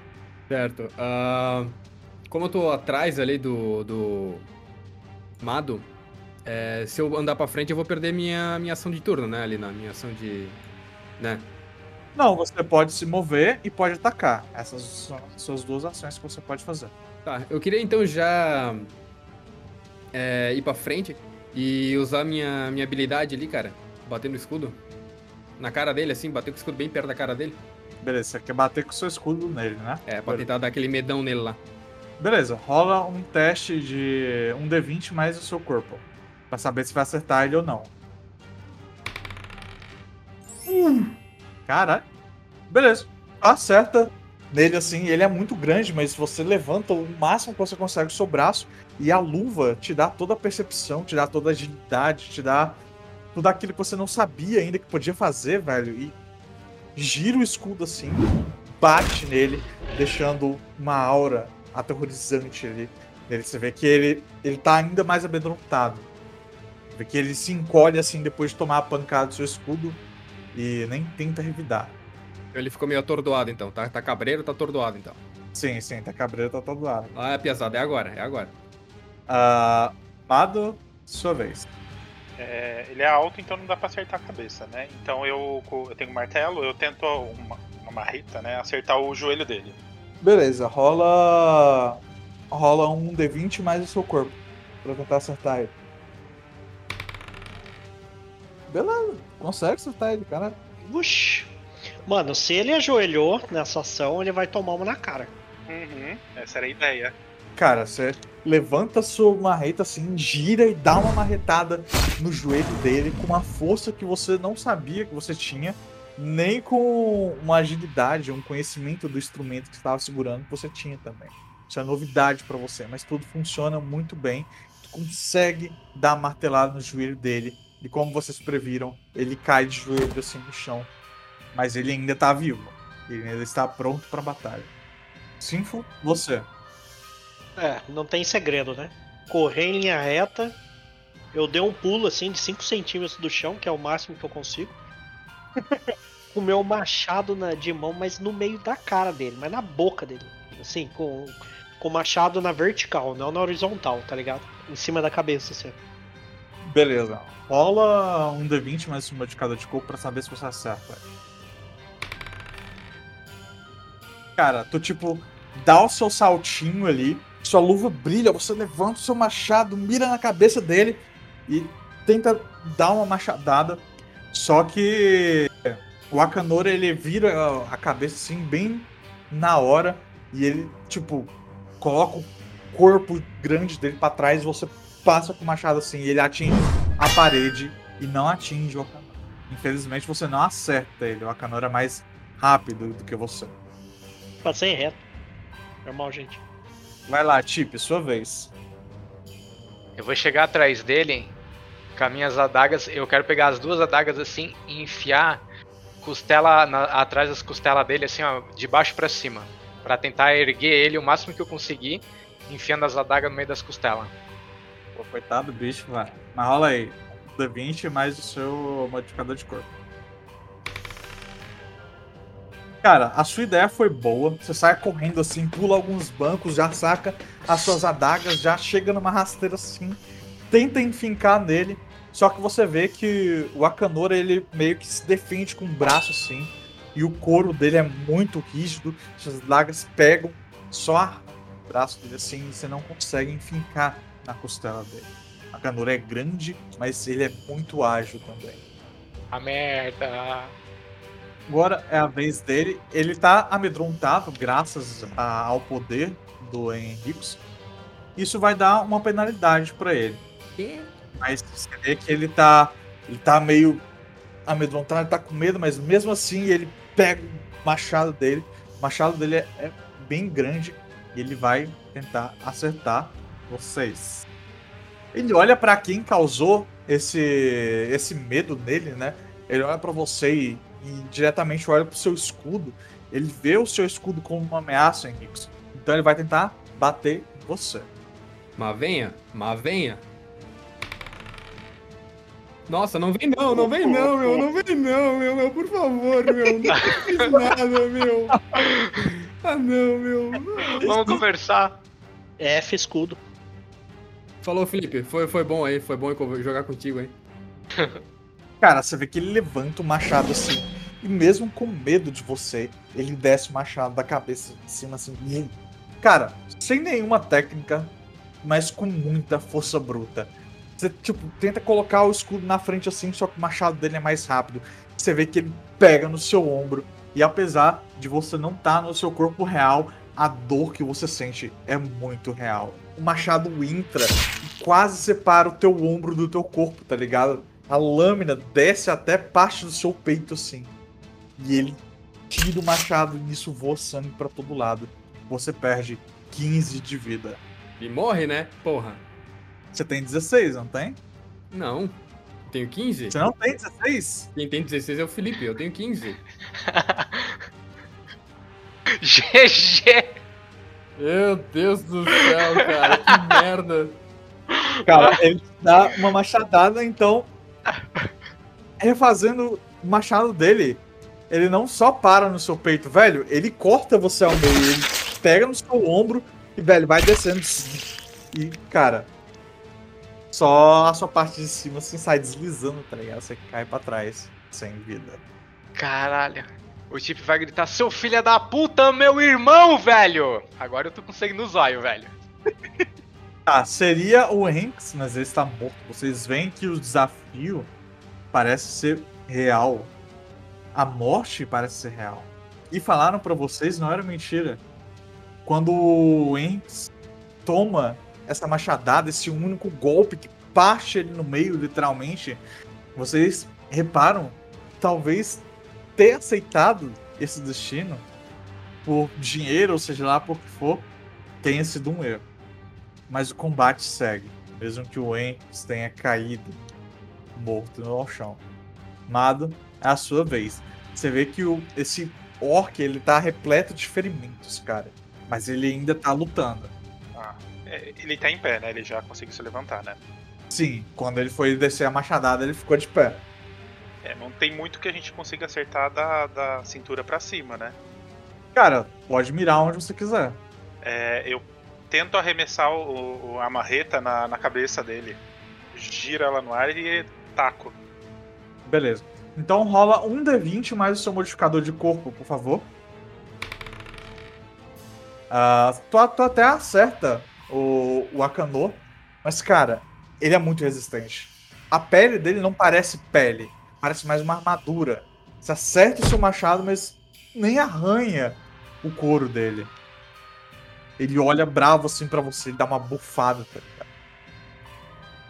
É, se enfosca, sua vez. Tá bom. Nossa, eu em choque, e- porque mexe com a vida real, né? Eu tava. Deixa eu ver, eu tava do lado dele assim. Eu tento correr pra debaixo das pernas dele, assim, tipo, imagino. Tem areia no local? Tipo, é fácil escorregar? Cara, é chão de pedra. Então é, não é fácil não, escorregar. não, não é, então deixa quieto. Bom, não tem muito o que fazer, né? Machado em mãos. Eu vou tentar mandar um no saco dele. Espero que ele tenha saco. E é isso aí. Ou é, se eu tentar sair correndo, eu dou as costas pra ele tomo na bunda, então já era.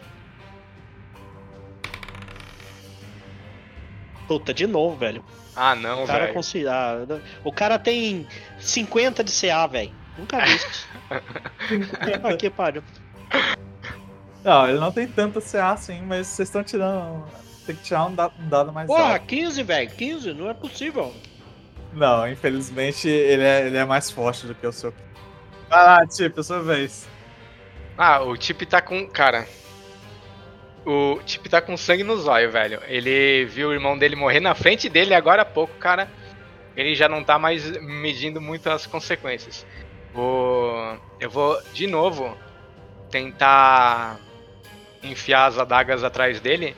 Mas agora, sem tentar ser stealth, sem nada, eu vou pular o máximo, o mais, o mais alto que eu consigo e, cara, enfiar assim, ó, de cima pra baixo, tentar enfiar nas costas dele e rasgando até o chão, cara, até onde eu conseguir ir pra baixo, tá ligado? E gritando, velho, gritando de ódio. Manda aí seu D20 mais pouco. Não, velho. o cara é um tanque, cara, não tem como. Ele é um tanque, ele é muito forte, velho. Quando você pula assim, você tá em ódio, lágrimas escorrem dos seus olhos. Você pula, desce suas adagas com toda a força. Só que o Akanor, ele gira o machado assim, rebate suas adagas no ar, tá ligado? Ele não deixa que você complete seu ataque. E ele já gira o machado assim, defendendo o, as suas adagas. Ele já termina o giro, colocando o machado acima da sua cabeça. E ele é o próximo a fazer o ataque. E é em você mesmo que vai bater. Ele já defende as adagas. Né? Pode mandar. Ha! Opa! Errou. Perdão. Tá. Vou considerar esse 12 aí pra ele tentar te acertar. Valeu. Você vê que ele gira o machado assim, ele defende, só que por causa das suas adagas terem batido no machado dele, ele meio que perde. Ah, meio que perde o controle ali e tem, desce o machado com muita força. Só que ele erra você, o machado pega no chão assim e não pega em você. Infelizmente, o Henrique está desvanecido, está morto. Mado, sua chance de acertar essa criatura e levar ela ao fim de sua vida. Vai lá. Eu vou tentar dar no. Como o Simfus fez, peguei o martelo de volta. E vou tentar dar no, no saco dele de novo.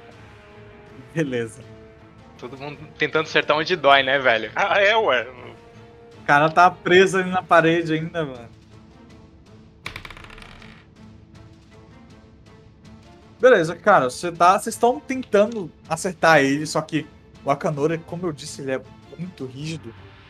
E, velho, ele te coloca de costas na parede, assim, ele se defende de um ataque, ele bate o machado na arma de vocês, ele se defende com o braço, ele se defende como pode, parece estar sendo útil. Trespassar essa pele grossa, essa armadura dele tá sendo muito difícil pra vocês. Mas talvez o Sinfosca consiga agora fazer isso. E é a sua vez, Sinfosca. Vamos lá. Cara, é, é, o machado eu, eu tentei na última vez tentar na horizontal, né, Pra acertar o joelho dele.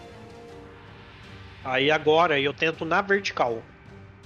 Do jeito que é, é, eu tinha usado a força pra ir na, na, na, na horizontal, eu meio que puxei o machado pra trás assim, com a mesma energia, com a força da que o machado tava indo ainda, né? E aí eu errei. Ele desviou. Eu puxei e joguei ele mais pra vertical assim o machado, pra tentar do, de baixo pra cima, fazer um corte nele de baixo pra cima, sempre mirando no saco. É, você encontra o saco desse bicho, mano. Vai ser headshot. Não, ele tem que, pelo amor, eu tô torcendo muito que tenha saco, velho. Pra ele deitar ali, mano. Nossa, Né? F pra mim. Sinto muito. Eu gastei meu 20 numa jogada bosta, mas beleza. Você tá tentando mirar num local muito difícil. Tá tentando bater com sua marreta de baixo pra cima. E quando você tenta desferir esse golpe, mesmo que a luva esteja te dando todo o conhecimento necessário, você ainda não tem o hábito, o costume, sabe, de desferir esses golpes. Então você meio que dá esse golpe errado e a marreta vai rebatendo no chão, assim, sabe?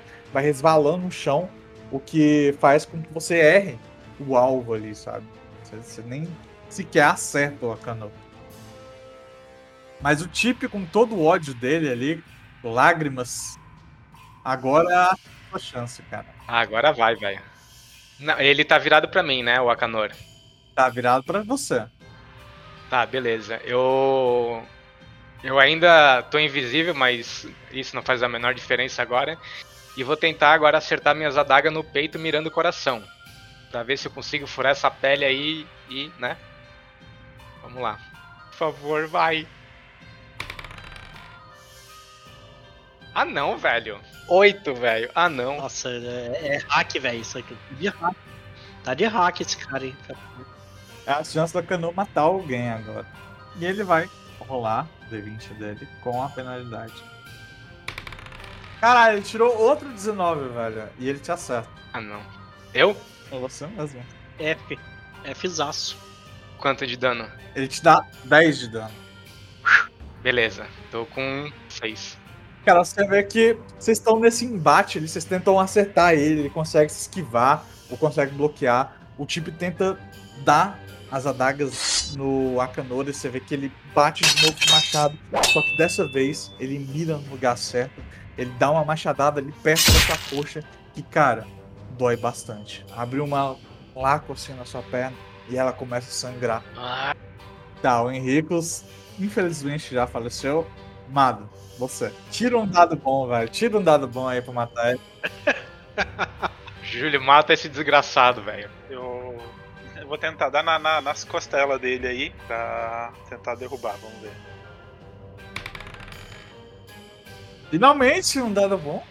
Cara, você aproveita que o Akanori ele vira de costas ali pra atacar o Chip, apesar dele ter acertado o machado ali na coxa do Chip, isso deixa uma abertura óbvia pra você aproveitar e bater com o seu machado ali nas costelas do Akanori.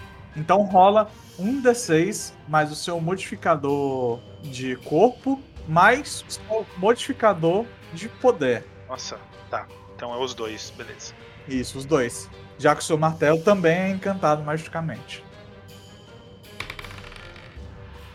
Nove. Ó, se tivesse tirado, dado, tirado um dado melhor Então. esse dano.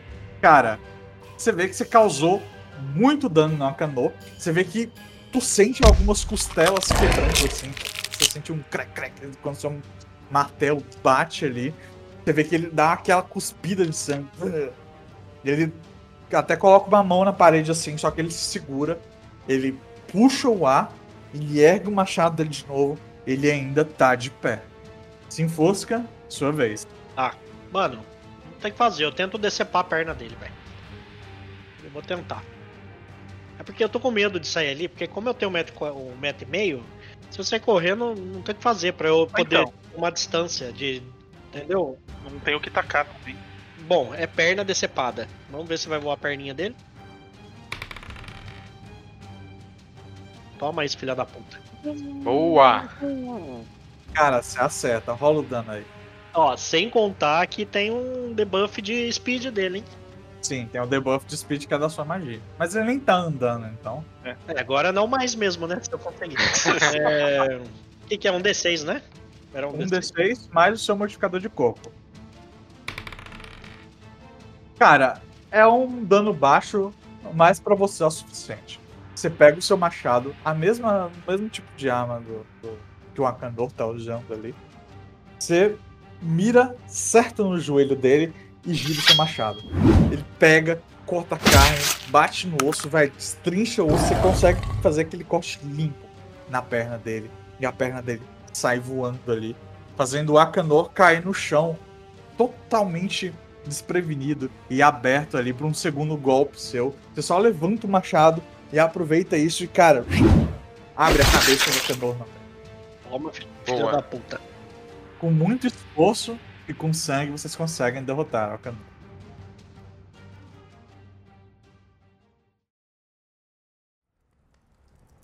Mano, eu só ajoelho assim, largo meu machado pra que cair no chão, tipo, num sentimento de derrota, mesmo tendo matado ele, velho. Porque puta que eu pariu, velho. Nossa senhora. É, eu corro, eu corro pro corpo, pro corpo do Henrique e começo a dar uma chacoalhada. Henrique, acorda, Henrique!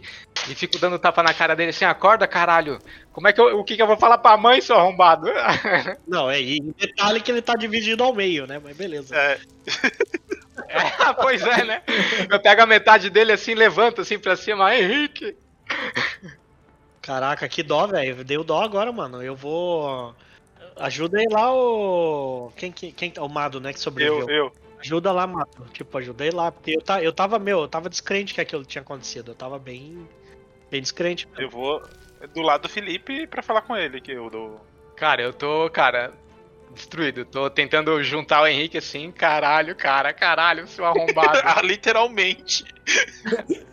É, arrombado literalmente, né, cara? Porra. Cara, mas é isso. E, e, tipo. Ah, sei lá, é isso aí, mano. Vou ficar ali mesmo. Só, só vou ficar pensando. Essa, essa empresa teta do caralho aí, velho. Essa merda, por que a gente foi aceitar essa porra? Agora tá aqui, você é meu irmão. Assim que o. o Chip falou isso, eu olhei pro rosto dele, me recompondo. Comecei a chacoalhando a cabeça assim, saca? Pra voltar ao normal. Eu falei, galera, a gente tem que voltar lá e destruir essa empresa, velho. Isso não pode continuar. Não é assim. Caralho, mano. A gente tem que destruir essa empresa, velho. Eu mais do que nunca. É, mas se eles estiverem ouvindo isso e tão, são donos da empresa, né? É, pode ser que eles estejam ouvindo. Eu pensei nisso É, também então. pra falar. Mas foda-se, falei. Eu só mandei no ar. Falei, vamos. Falei, foda-se. A gente nem volta se for se eles quiserem. Bom, a gente vai saber se, ele- se eles estão ouvindo. Cara, eu, eu, eu não respondo, eu não respondo nada. Eu vou ficar extremamente quieto. Vou ficar ali com a gente. E antes de, de a gente sair, eu quero ir ali e arrancar um, um dente desse arrombado desse Akanora aí. Eu quero Eu, levar eu não, não precisa. ne- Bom, beleza, você pode levar, levar o dente. Eu peguei meu machado e decepei a cabeça dele. Ele é o prêmio, né? Tá, aproveita e me dá uma presa aí, Sinfus. Corta aí pra mim. Ó, eu peguei a cabeça dele, amarrei na minha corda é, e amarrei na cintura assim pra ir arrastando atrás de mim a cabeça dele. Mas eu não sei se vai voltar, né, gente? É, ninguém falou como a gente ia sair daqui, né? Boa É, pergunta. boa. exatamente. Ah, então. boa, ninguém perguntou como a gente sai daqui. Parabéns. pois é. Cara, assim, ó, é tipo, eu vou ficar carregando o corpo do Henrique comigo até a gente voltar pra algum lugar. E eu ajudo o Felipe a fazer um curativo na perna dele ali, com os tecidos que a gente ainda tem. Nossa, é verdade, tá machucado, nem lembrava disso. É, lembra que o. Aquele mercante disse pra gente que existia uma cidade. Vamos pra essa cidade. Não tem mais muito o que fazer, a gente precisa se recuperar. É, E dá um jeito de sair daqui também, é né? verdade. Exato. É, mas lá a gente vê se tem médico, alguma coisa assim, e a gente fica melhor. Sim, cola e cola o irmão Peters de volta, é, pode ser. Isso. Não, eu vou arrastando, eu vou arrastando os dois pedaços do Henrique comigo, cara. Beleza. Chip, quando você entrou nessa sala e teve toda a sua ideia ali de enfrentar a criatura, vocês engajaram no combate e meio que isso ocupou toda a sua mente durante o- o- alguns vários minutos, né? Mas você lembra que quando você entrou na sala, você olhou pra dentro dessa barraca e viu que lá tinha um corpo. E se o Akanor tava lutando contra vocês, de quem era aquele corpo? Você vê que, tipo, Nossa, é verdade, velho, nem lembrava. depois que você se lembrou disso e olha de novo pra barraca, o corpo continua deitado lá dentro. E você vê que sua luva se acende. A luva de todos vocês se acende. Começam a brilhar mais intensamente em uma luz mais azulada. E tipo, do centro dessa luva, aonde tem uma, uma circunferência, você vê que brota como se fosse um holograma de um dos cientistas que ajudaram vocês a entrar nesse, nesse mundo, né? A, a entrar nessa dimensão. E aí você vê que ele tá tipo. Aparece esse holograma deles. E esse holograma dele, ele fala: Muito bem, vocês conseguiram derrotar o Akanor? Parabéns. Peguei meu machado de arremesso e mandei no holograma dele. Parabéns o caralho, seu desgraçado. Eu falei assim pra ele. Mandei, tá lá putaço. O machado voa assim, através do holograma, sabe? Desfaz o holograma e logo o holograma se faz novamente. Me- Meu irmão morreu, seu arrombado. Ele olha assim e fala: Infelizmente, sacrifícios devem ocorrer para que o nosso mundo seja salvo. O Henrique foi uma pessoa honrada até o final, lutou com virtude e infelizmente acabou falecendo. Mandei meu outro machado, meu segundo machado de novo. Falei, você falar isso tranquilamente. É porque você não tá aqui. O Tip só tá quieto, só tá, cara, canalizando, velho, a raiva. Nós precisamos que. Eu sei que vocês estão tristes pela morte do companheiro de vocês, obviamente, mas com a derrota do Akanor, nós precisamos que vocês façam mais uma missão antes de trazer vocês de volta. Apenas para garantirmos que nada nesse, nesse, nesse mundo, nessa dimensão, possa vir afetar a nossa realidade. Vocês vão conseguir trazer meu irmão de volta?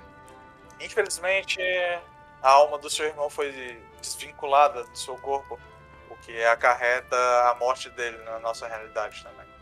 Isso foi explicado para vocês quando vocês estavam. Vocês aceitaram os termos. Não adianta ficar bravo comigo, eu só sou o dos cientistas que ajudam vocês. É, você é só um sequestrador maldito.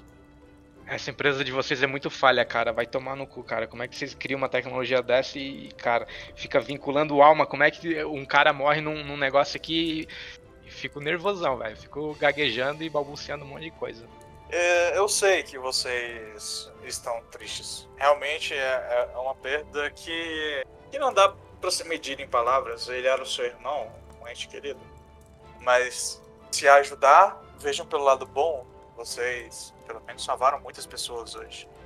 Quer dizer, ainda vão salvar, porque ainda tem uma coisa que vocês precisam fazer antes de voltar. É matar mais gente? Você vê que ele dá uma risada. Ah, em... Não sei se é matar, mas no local onde vocês estão, provavelmente deve haver mais uma pessoa, não é? Sim, aham. Ali na barraca, eu vi o corpo dela antes. Preciso que vocês se dirijam até essa pessoa. Eu darei mais instruções assim que vocês chegarem perto dela. Tá, eu vou até lá. Porque eu já tinha visto o corpo antes, então eu sabia mais ou menos onde ele tava e fui ali. E já vou chegar pra ver se tá, tá vivo mesmo. Tá, eu eu vou, vou. Fico de retaguarda aqui. Tu entra dentro do, dessa barraca aí e realmente tem alguém deitado ali dentro. E você nota que aparentemente é uma pessoa, assim como vocês. Cara, uma das coisas estranhas que tu nota é que ele tem uma luva igual a de vocês. Aquele velho mentiu pra gente, velho. O desgraçado mentiu pra gente. Eu consigo ver se essa pessoa tá, tipo, respirando? Ela ainda tá viva, mas você vê que ela tem alguns ferimentos pelo corpo. Você vê que aparentemente o Akanor tava cuidando dessa pessoa. Ela tem alguns curativos assim em cima dos ferimentos. E ela tá respirando com muita dificuldade. Parece que até se mover seria bem impossível pra ela né, nesse estado. Tá, eu vou chegar mais perto dela e vou falar. É... Olá? Como é que tu se chama? Como é que tu veio parar aqui? Você vê que essa pessoa nem responde. É, ela tá desacordada, Tipe. Então vamos, vamos tirar ela daqui dessa barraquinha e vamos colocar ela aqui fora. Ah, isso não é necessário. O que nós precisamos que vocês façam é que vocês extraiam a luva dela e assim poderemos trazer vocês de volta pra casa. Eu consigo ver o- a base do holograma desse cara? A base? É, tipo, É na nossa própria luva? ah, a luva que tá fazendo. Ah, tá. Eu pensei que fosse longe. Tem como, porque olhando assim, não tem um botão pra desli- desligar, não. Não. Tá, mas extrair tu si- significa cortar o braço dele fora ou tem algum jeito de tirar? Infelizmente, o único método de vocês trazerem essa luva de volta é extraindo o braço dele. Não, então eu não vou extrair o braço dele, eu vou levar o corpo dele inteiro. Eu falei assim, acorda, Tipe. Vocês não estão não tá entendendo que esses malditos tá manipulando a gente? Não, não dá bola mais pra essa voz maldita, não. Vamos tirar ele daqui e vamos pra cidade. Então, se a gente não fizer isso, eles não vão tirar nós daqui. A gente precisa sair daqui e eles precisam dessa luva aí. Então é mais fácil a gente, em vez de matar uma pessoa, levar ela lá e eles que matem e extraiam a luva. A gente tá levando a luva como eles pediram. Infelizmente, existe um problema. Nós não conseguimos retirar o corpo juntamente com a luva desse local. Ué, e como é que a gente vai embora? Por quê? Pelo visto, essa pessoa acabou conseguindo entrar em alguns dados, mexendo no nosso, na nossa tecnologia, e isso está evitando que a gente tenha contato direto com o corpo dele. Tirando a luva e trazendo ela com vocês, nós, nós vamos conseguir resgatar nosso equipamento. Ele, de maneira nenhuma, pode ficar nesse mundo. Tá, e você tá pensando totalmente no equipamento, né? Bom, eu não posso fazer nada, foram ordens dadas a mim. E onde é o ponto de encontro pra gente sair daqui? Assim que vocês concluírem a missão, o processo de, de, de vinculamento com o corpo real de vocês será iniciado. Vocês não precisam ir para lugar nenhum. Tá, beleza. Eu, eu ignoro o que, que eles estão conversando, eu entro lá dentro e dou uns tapinhas na cara da pessoa e falo assim: Ô amigo, como é que é teu nome, mano? De onde é que tu é? Cara, essa pessoa tá muito mal mesmo. Quando dá uns tapinhas na cara dela, você vê que ela tá em um estado febril muito alto. Apesar do Akano tá tentando cuidar dessa pessoa aí, você vê que ele não tava tendo muito êxito, sabe? A situação dela tava grave. Cara, rapaziada, eu não sei o que fazer. A galera, o cara lá dentro tá, tá muito mal, ele precisa de ajuda. Nem sei, nem sei se ele vai conseguir sobreviver, na real. Tem mais alguma coisa lá dentro? Cara, tem alguns equipamentos, tipo uma espada, um escudo, mas nada de te chame a atenção. Tem algumas garrafas de água, tem bastante pano que foi feito para ser us- usados de curativo. Pô, Mas o cara já tá morrendo, né, também, né? É, se ele for deixar aí, deixado aí, ele vai morrer. É, eu olhei pro grupo assim e falei, a gente tem duas opções aqui. A gente arranca o braço desse cara e termina de com o sofrimento dele e mata ele. Ou a gente pega ele e leva pra cidade. Eu voto pegar e levar pra cidade. Foda-se esse cara da luva aí. A gente vai encontrar o Tomento. Eu ia falar a mesma coisa, velho. Então vamos lá. Eu ia A falar gente vai a ficar preso coisa. aqui, mas. É, isso até agora, né? A gente pode descobrir uma forma de voltar. Se ele tá querendo, pensa Aí, bem. Talvez a gente ainda corte o braço, corte o braço do cara e o cara fala, ah, tem mais É, uma coisa pra E vocês pensa fazerem aqui. bem, se eles não vieram pegar o braço ou desativar esse braço aí, é porque eles não têm controle nosso de lá pra cá também. Senão eles teriam desativado esse braço e pronto. Eles não pensaram nisso? Ah, pelo contrário, nós já mandamos uma equipe para buscar o nosso equipamento. O problema é que esse orc vermelho estava. acabou matando a equipe anterior a É, vocês. se fosse o wireless, vocês já teriam matado esse cara aqui que tá ah, enfermo aqui. É isso que eu quero dizer. Como eu disse, ele acabou vencendo alguns protocolos de segurança da luva. E nós não temos mais contato com eles. Que bom, ele vai falar pra gente assim que ele acordar como ele venceu esses protocolos. Beleza. É, a luva ainda tá, tá ligada a eles, né? A nossa tá ligada a eles. É, mas vocês. O que eu falei, se tivesse ligado, a luva tivesse sob o controle deles, eles teriam controle em cima desse cara que tá enfermo aqui, velho. Não, mas ele falou que ele modificou. Ele mexeu na luva, por isso que ele não consegue. É que é, foi hackeado. O cara tentou hackear o bagulho. Beleza, vamos. A meu, meu voto é pra cidade. Cara, eu tô muito dividido porque eu quero sair logo daqui por causa do meu irmão, velho. E aí? Eu já voltei, tô ali na porta esperando. Tem que decide aí, Tip. Não, eu, eu voto em acabar logo com isso, cortar o braço do cara fora, deixar o cara aí, e sair daqui porque eu quero levar logo meu corpo pra. pra corpo da, do meu irmão pra casa, pra falar com a minha mãe e tal. Tu que decide, Júlio. Por favor, senhor TP, essa é a decisão correta a se fazer. Vai lá, Júlio. Vai lá. Vai Você lá, que decidiu isso, faça você. Não, não. Escolhe o que, que tu pretende fazer, por- porque se for pra matar, eu mato, velho. Eu só quero sair daqui, mano. Desempata. Então vamos sair, ué. Então a gente sai. Tá, beleza, eu vou ali, cara. Falar, meu amigo, me desculpa, velho, mas eu preciso sair daqui, eu preciso levar o corpo do meu irmão pra fora, velho. Beleza, você faz o que o, o cientista tá pedindo, né? Beleza. Mado e sem Fosca, vocês vão embora? Não, tô Não, aqui eu, eu tô aqui junto É, com, não- com o Felipe. não- É, eu não vou sair sem eles. A ideia é pra ir pro, pra cidade mais perto. Eu não sei qual que vai ser a próxima ordem, informação. Cara, eu, tô- eu tô assim, ó, eu tô torcendo pra cortar esse braço fora, velho, e, e vazar daqui. Não quero nem sair da- pela porta aqui, tá ligado? Eu quero só sumir, velho. Cara, quando você. É um trabalho difícil de descrever, você vai ter que cortar o braço de uma pessoa viva ainda. Mas você, você tá ciente disso. E é o que você quer, você força as- uma das suas lâminas assim, vai cortando o braço da pessoa. Ó, mas antes de cortar, eu, eu amarro um tecido que a gente pegou lá daquela caixa pra estancar o sangue, pra, tipo, tentar amenizar o máximo. Ah, beleza. Você tá tentando, pelo menos, dar uma chance de vida pra pessoa que você tá tirando ali, né, o braço. Mas, cara, você corta ali o braço dela. E quando você tira a luva ali, você termina de tirar. ah, o cientista fala: Obrigado, Sr. Chip. Nós estaremos iniciando o processo de, de conexão da, da alma de vocês com o corpo real nesse exato momento. E quando ele fala isso, as luvas começam a brilhar. E é aquele mesmo sentimento de vocês perdendo a. perdendo a consciência de novo. Tudo se apagando, tudo ficando preto, vocês simplesmente começam a dormir de alguma forma e começam a sonhar.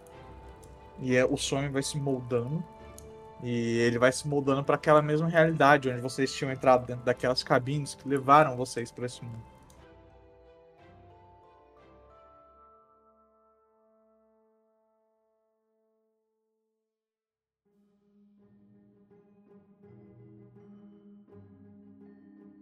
E depois de alguns segundos, com isso acontecendo, a mente de vocês meio amortecida, com esse sonho, vocês montando assim a realidade de volta na cabeça de vocês. Com isso, vocês despertam e estão dentro daquela, daquelas cabines. Elas estão se abrindo agora por alguns cientistas que estão verificando vocês. E quando você olha, Tip, você vê que na sua mão você está segurando o equipamento, a luva daquela pessoa que você tirou. Ela foi para essa dimensão com você. E você olha para os lados assim você tem certeza que você tá de volta ao mundo real. Agora você é o Felipe. E a mesma coisa acontece com vocês, Sinfo e Mado. Vocês agora são vocês de verdade de novo. Tá. Eu quero sair da minha cabine e quero ir na cabine do Henrique. Cara, você vê que você vai caminhando até a cabine do, do Henrique e tem alguns cientistas lá já abrindo a cabine também. Você chega lá só pra constatar que seu irmão realmente tá morto. Mas ele não tá dilacerado como ele foi dilacerado no mundo dele. Ele tá simplesmente sem vida. Ele não respira. Você vê que tem alguns aparelhos conectados à máquina dele, alguns aparelhos que medem sinais vitais e outras funcionalidades do organismo. E você vê que todas estão zeradas ali, qualificando a morte do seu irmão. Cara, como é que uma empresa com essa tecnologia toda não consegue a- a- dar uma segurança pro usuário, velho? Eu quero que vocês tentem arrumar essa merda que vocês fizeram agora, cara. O bicho tá inteiro ali, ele não tá dilacerado, não tá cortado na metade que nem ele tava lá no outro mundo, cara. Eu quero que vocês tentem arrumar, porque, porra, uma, uma empresa tão gigante, uma parada tão foda que vocês ficam se achando tanto, velho. Tenta arrumar agora a merda que vocês fizeram, velho. Eu vou ficar, cara, batendo boca ali, velho. Vai um cientista assim. Parece que ele é quase o, o líder d- dessa sessão, né? Parece que as pessoas têm respeito por ele, né? Ele parece ter algum um status maior que os outros que estão ali. Ele chega em você, coloca a mão no seu ombro, te- tentar te acalmar, te apaziguar. Ele fala: Sinto muito pelo seu irmão, mas quando a alma se perde naquela, naquela dimensão, infelizmente não tem como trazê-la de volta. Isso foi passado para vocês, os termos foram todos falados e vocês aceitaram. Por uma empresa de tecnologia, o teu produto é um lixo, velho. Na moral, velho. Vai tomar no cu. Como é que vocês não dão uma segurança? Vai se fuder, velho. E saiu fora, cara. Meu, eu fico puto. E fala, ó, eu quero o corpo do meu irmão, velho. Eu quero levar pra minha mãe. Claro, claro, você pode ter certeza que seu o corpo do seu irmão terá entregue à sua mãe. A família dele terá de volta, o corpo dele será apoiado, como prometido. Ah, Sinfos e, e Mato, o que que vocês fazem? Vocês estão de volta também. Vocês estão meio tontos ali, mas vocês já voltaram para a realidade. Vocês escutam o Felipe batendo boca ali, discutindo sobre o irmão dele. Ele tá aparentemente, ele tá obviamente chocado pelo que aconteceu ali. Eu queria falar com o Siegfried agora. Ah, tudo bem, eu posso te levar até ele. Agora. Aí eu comecei a seguir esse cara que falou aí. Eu- Quer dizer, foi na direção dele. Ah, Mado, você quer fazer o quê? Eu vou estar ali com o Felipe, tentando consolar ele. Beleza. Ah, Felipe, você quer ir pra algum lugar específico? Não, eu vou ficar ali. Eu quero ver o que, que eles vão fazer com o Henrique, velho. Beleza, você continua dentro daquela sala que tem várias pessoas em várias cabines. Enquanto isso, o Sinfos foi ver o Siegfried. Cara, você anda ali por todo aquele prédio, sobe elevadores, ou sobe alguns andares né, pelo elevador, e é direcionado até uma sala diferente daquela que você encontrou o Siegfried pela primeira vez. Você vê que esse é, é um prédio teoricamente científico, mas você vê que conforme você vai subindo os andares, cara, a segurança vai ficando cada vez mais reforçada. Tem cada vez mais câmeras, mais pessoas andando armadas e uma segurança cada vez mais pesada. E quando tu chega quase em uma cobertura desse prédio, aonde é o andar que o Sigfer fica, uma sala enorme com uma ampla visão, sabe, todas as janelas de vidro, grandes janelas. Ele tá sentado em uma mesa. Quando você entra na sala, ele te convida a sentar perto dele na mesa dele. Aí eu fui na direção dele na... e sento na mesa. E coloco o braço em cima da mesa e falo: É, Eu quero saber o real objetivo de tudo isso. por que a gente foi lá, perdemos um dos nossos para trazer um braço velho para você, de alguém que hackeou a sua empresa. Para alguém ter hackeado a sua empresa, precisava ele ter uma motivação. Então eu quero saber, fala de uma vez por todas, velho. Porque minha vida já não me importa.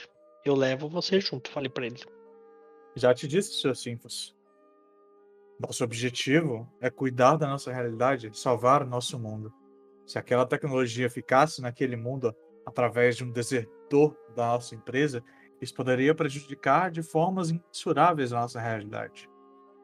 Vocês estão aqui e estão cumprindo esses objetivos simplesmente para proteger a família de vocês, seus entes queridos, pessoas que vocês gostam, pessoas conhecidas, pessoas que vocês não desejam que morram. Obviamente, nem todos vocês poderão voltar vivos das missões, mas infelizmente é o que nós podemos fazer.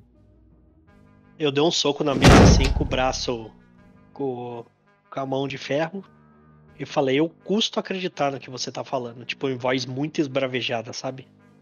Eu custo acreditar que você está falando. Eu não entendo como essa empresa como uma empresa filantropa cheio de guardas aqui em cima, com uma segurança desse nível. Você não está falando a verdade. Aí aumentei a voz para ele, assim, levantando da cadeira, saca? Você vê que o Sigfer tá calmo. Mesmo que você esteja bravo e exaltado, levantando a voz e com, com ar ameaçador, você vê que ele continua calmo, tranquilo. Nem sequer demonstrou nenhuma intimidação. Tá intimidado com você. Ele olha para você assim e fala: Não tem como eu ser mais exato com as palavras, senhor Sinfo. Se eu pudesse simplesmente te demonstrar que eu estou falando a verdade, eu demonstraria. Mas com o tempo você vai aprender que o que você está fazendo aqui é pelo bem da nossa realidade. Às vezes nós não, às vezes nós, nosso trabalho não é limpo, mas eu faria qualquer coisa para salvar o nosso mundo. Tá bom. Na verdade, tem como sim você demonstrar. Tira isso do meu braço e eu vou embora. Não quero mais participar disso. Bom, claro. Se o senhor está querendo se afastar, não vou te impedir. Nós vamos sim, tirar, nós podemos sim tirar o equipamento do seu braço. O senhor pode voltar para a vida que o senhor sempre teve. Sem nenhum problema. Ótimo. Eu levantei sim. Para onde eu vou? Quero tirar isso de mim. Não se preocupe. Você será guiado pelos meus guardas. E quando você vê, já tinha duas pessoas atrás de você. Aí eu segui eles. Cara, tu segue eles e foi para algum lugar retirar seu braço. Enquanto isso, Felipe e Mado, vocês estavam é, vendo o que ia acontecer com o senhor Henrique. E ele foi tratado com muito zelo ah, chegaram algumas pessoas ali carregando um, uma espécie de carrinho onde posta o corpo das pessoas, né? Eu não sei bem o nome de, desse instrumento, mas é, é, meio que um carrinho fúnebre, sabe? E colocam o corpo do Henrique em cima dele e, e levam ele pela empresa ali, onde vocês podem acompanhar. É, é preparado toda. Tem, já tinha um caixão todo preparado ali, uma coroa de flores, e um carro pronto para levar o corpo do Henrique de volta para a família.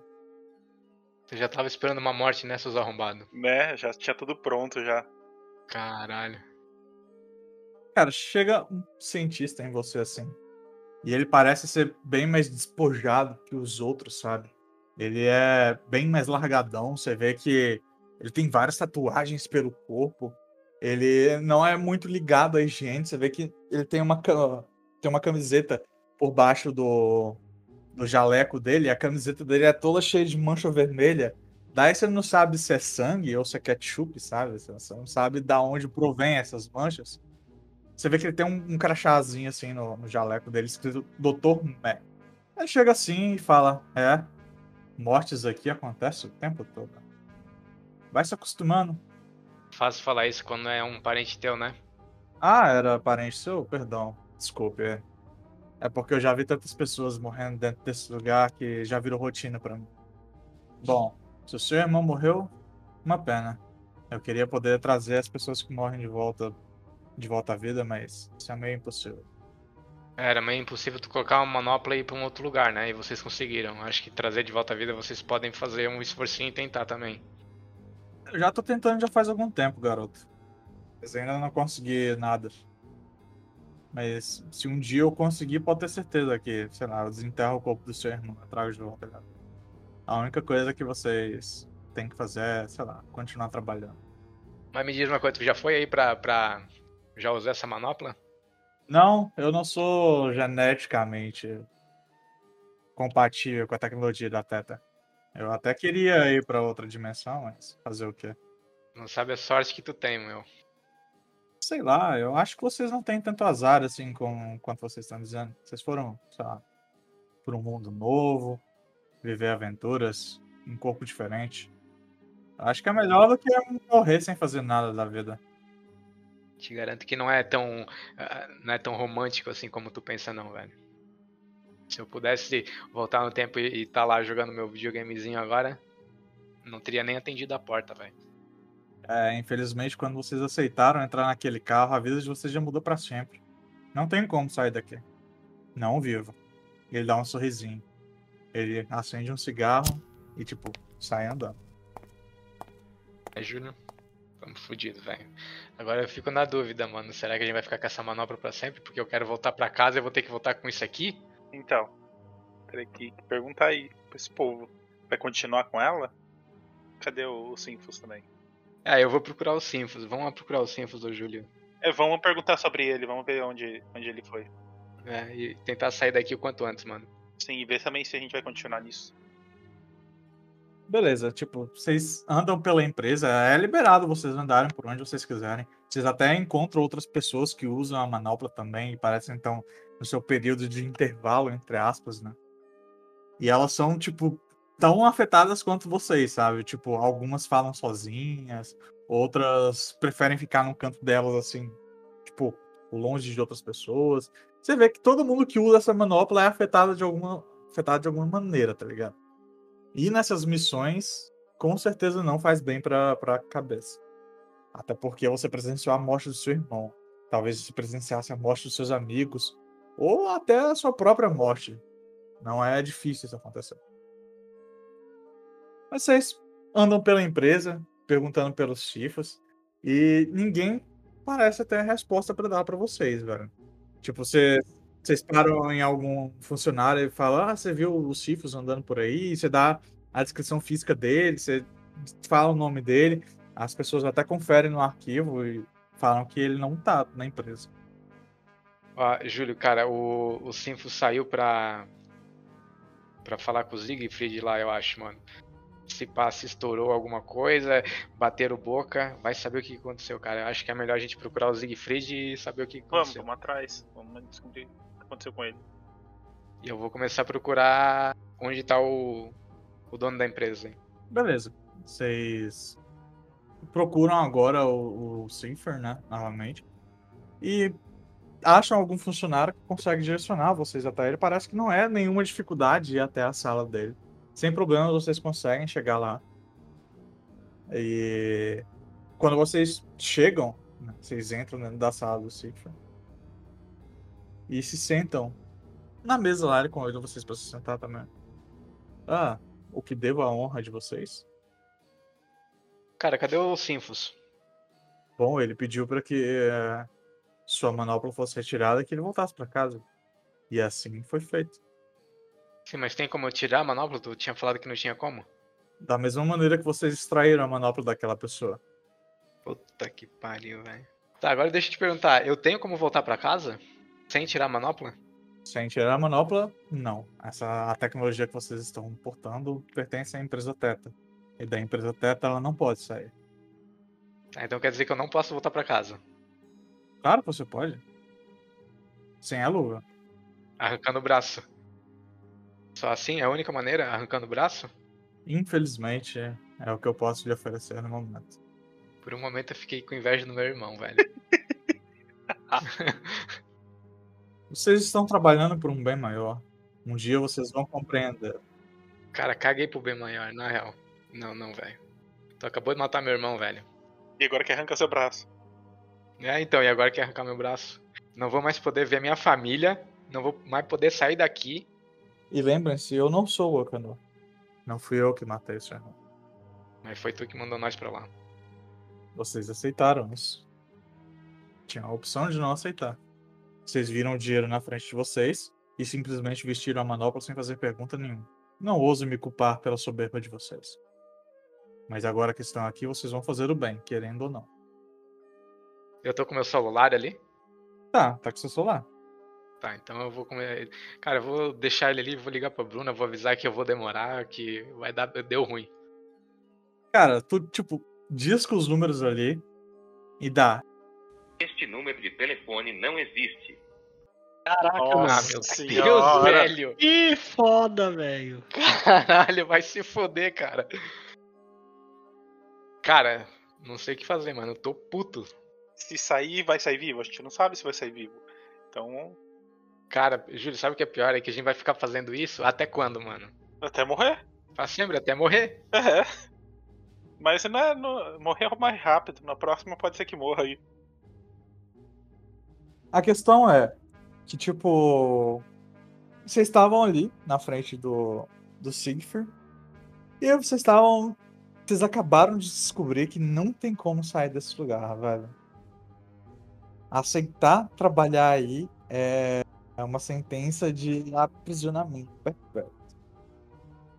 E parece que o que o Dr. Mac disse não era de total mentira. Aparentemente não tem como sair daí. Pelo menos não viu.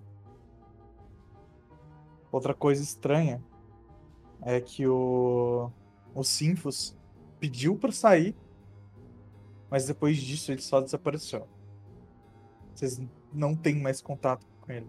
Ninguém sabe falar onde é que ele tá. E o destino de vocês tá nas mãos das empresas Teta. Seja ela o que ela for, talvez vocês descubram mais disso na próxima One Shot, semana que vem.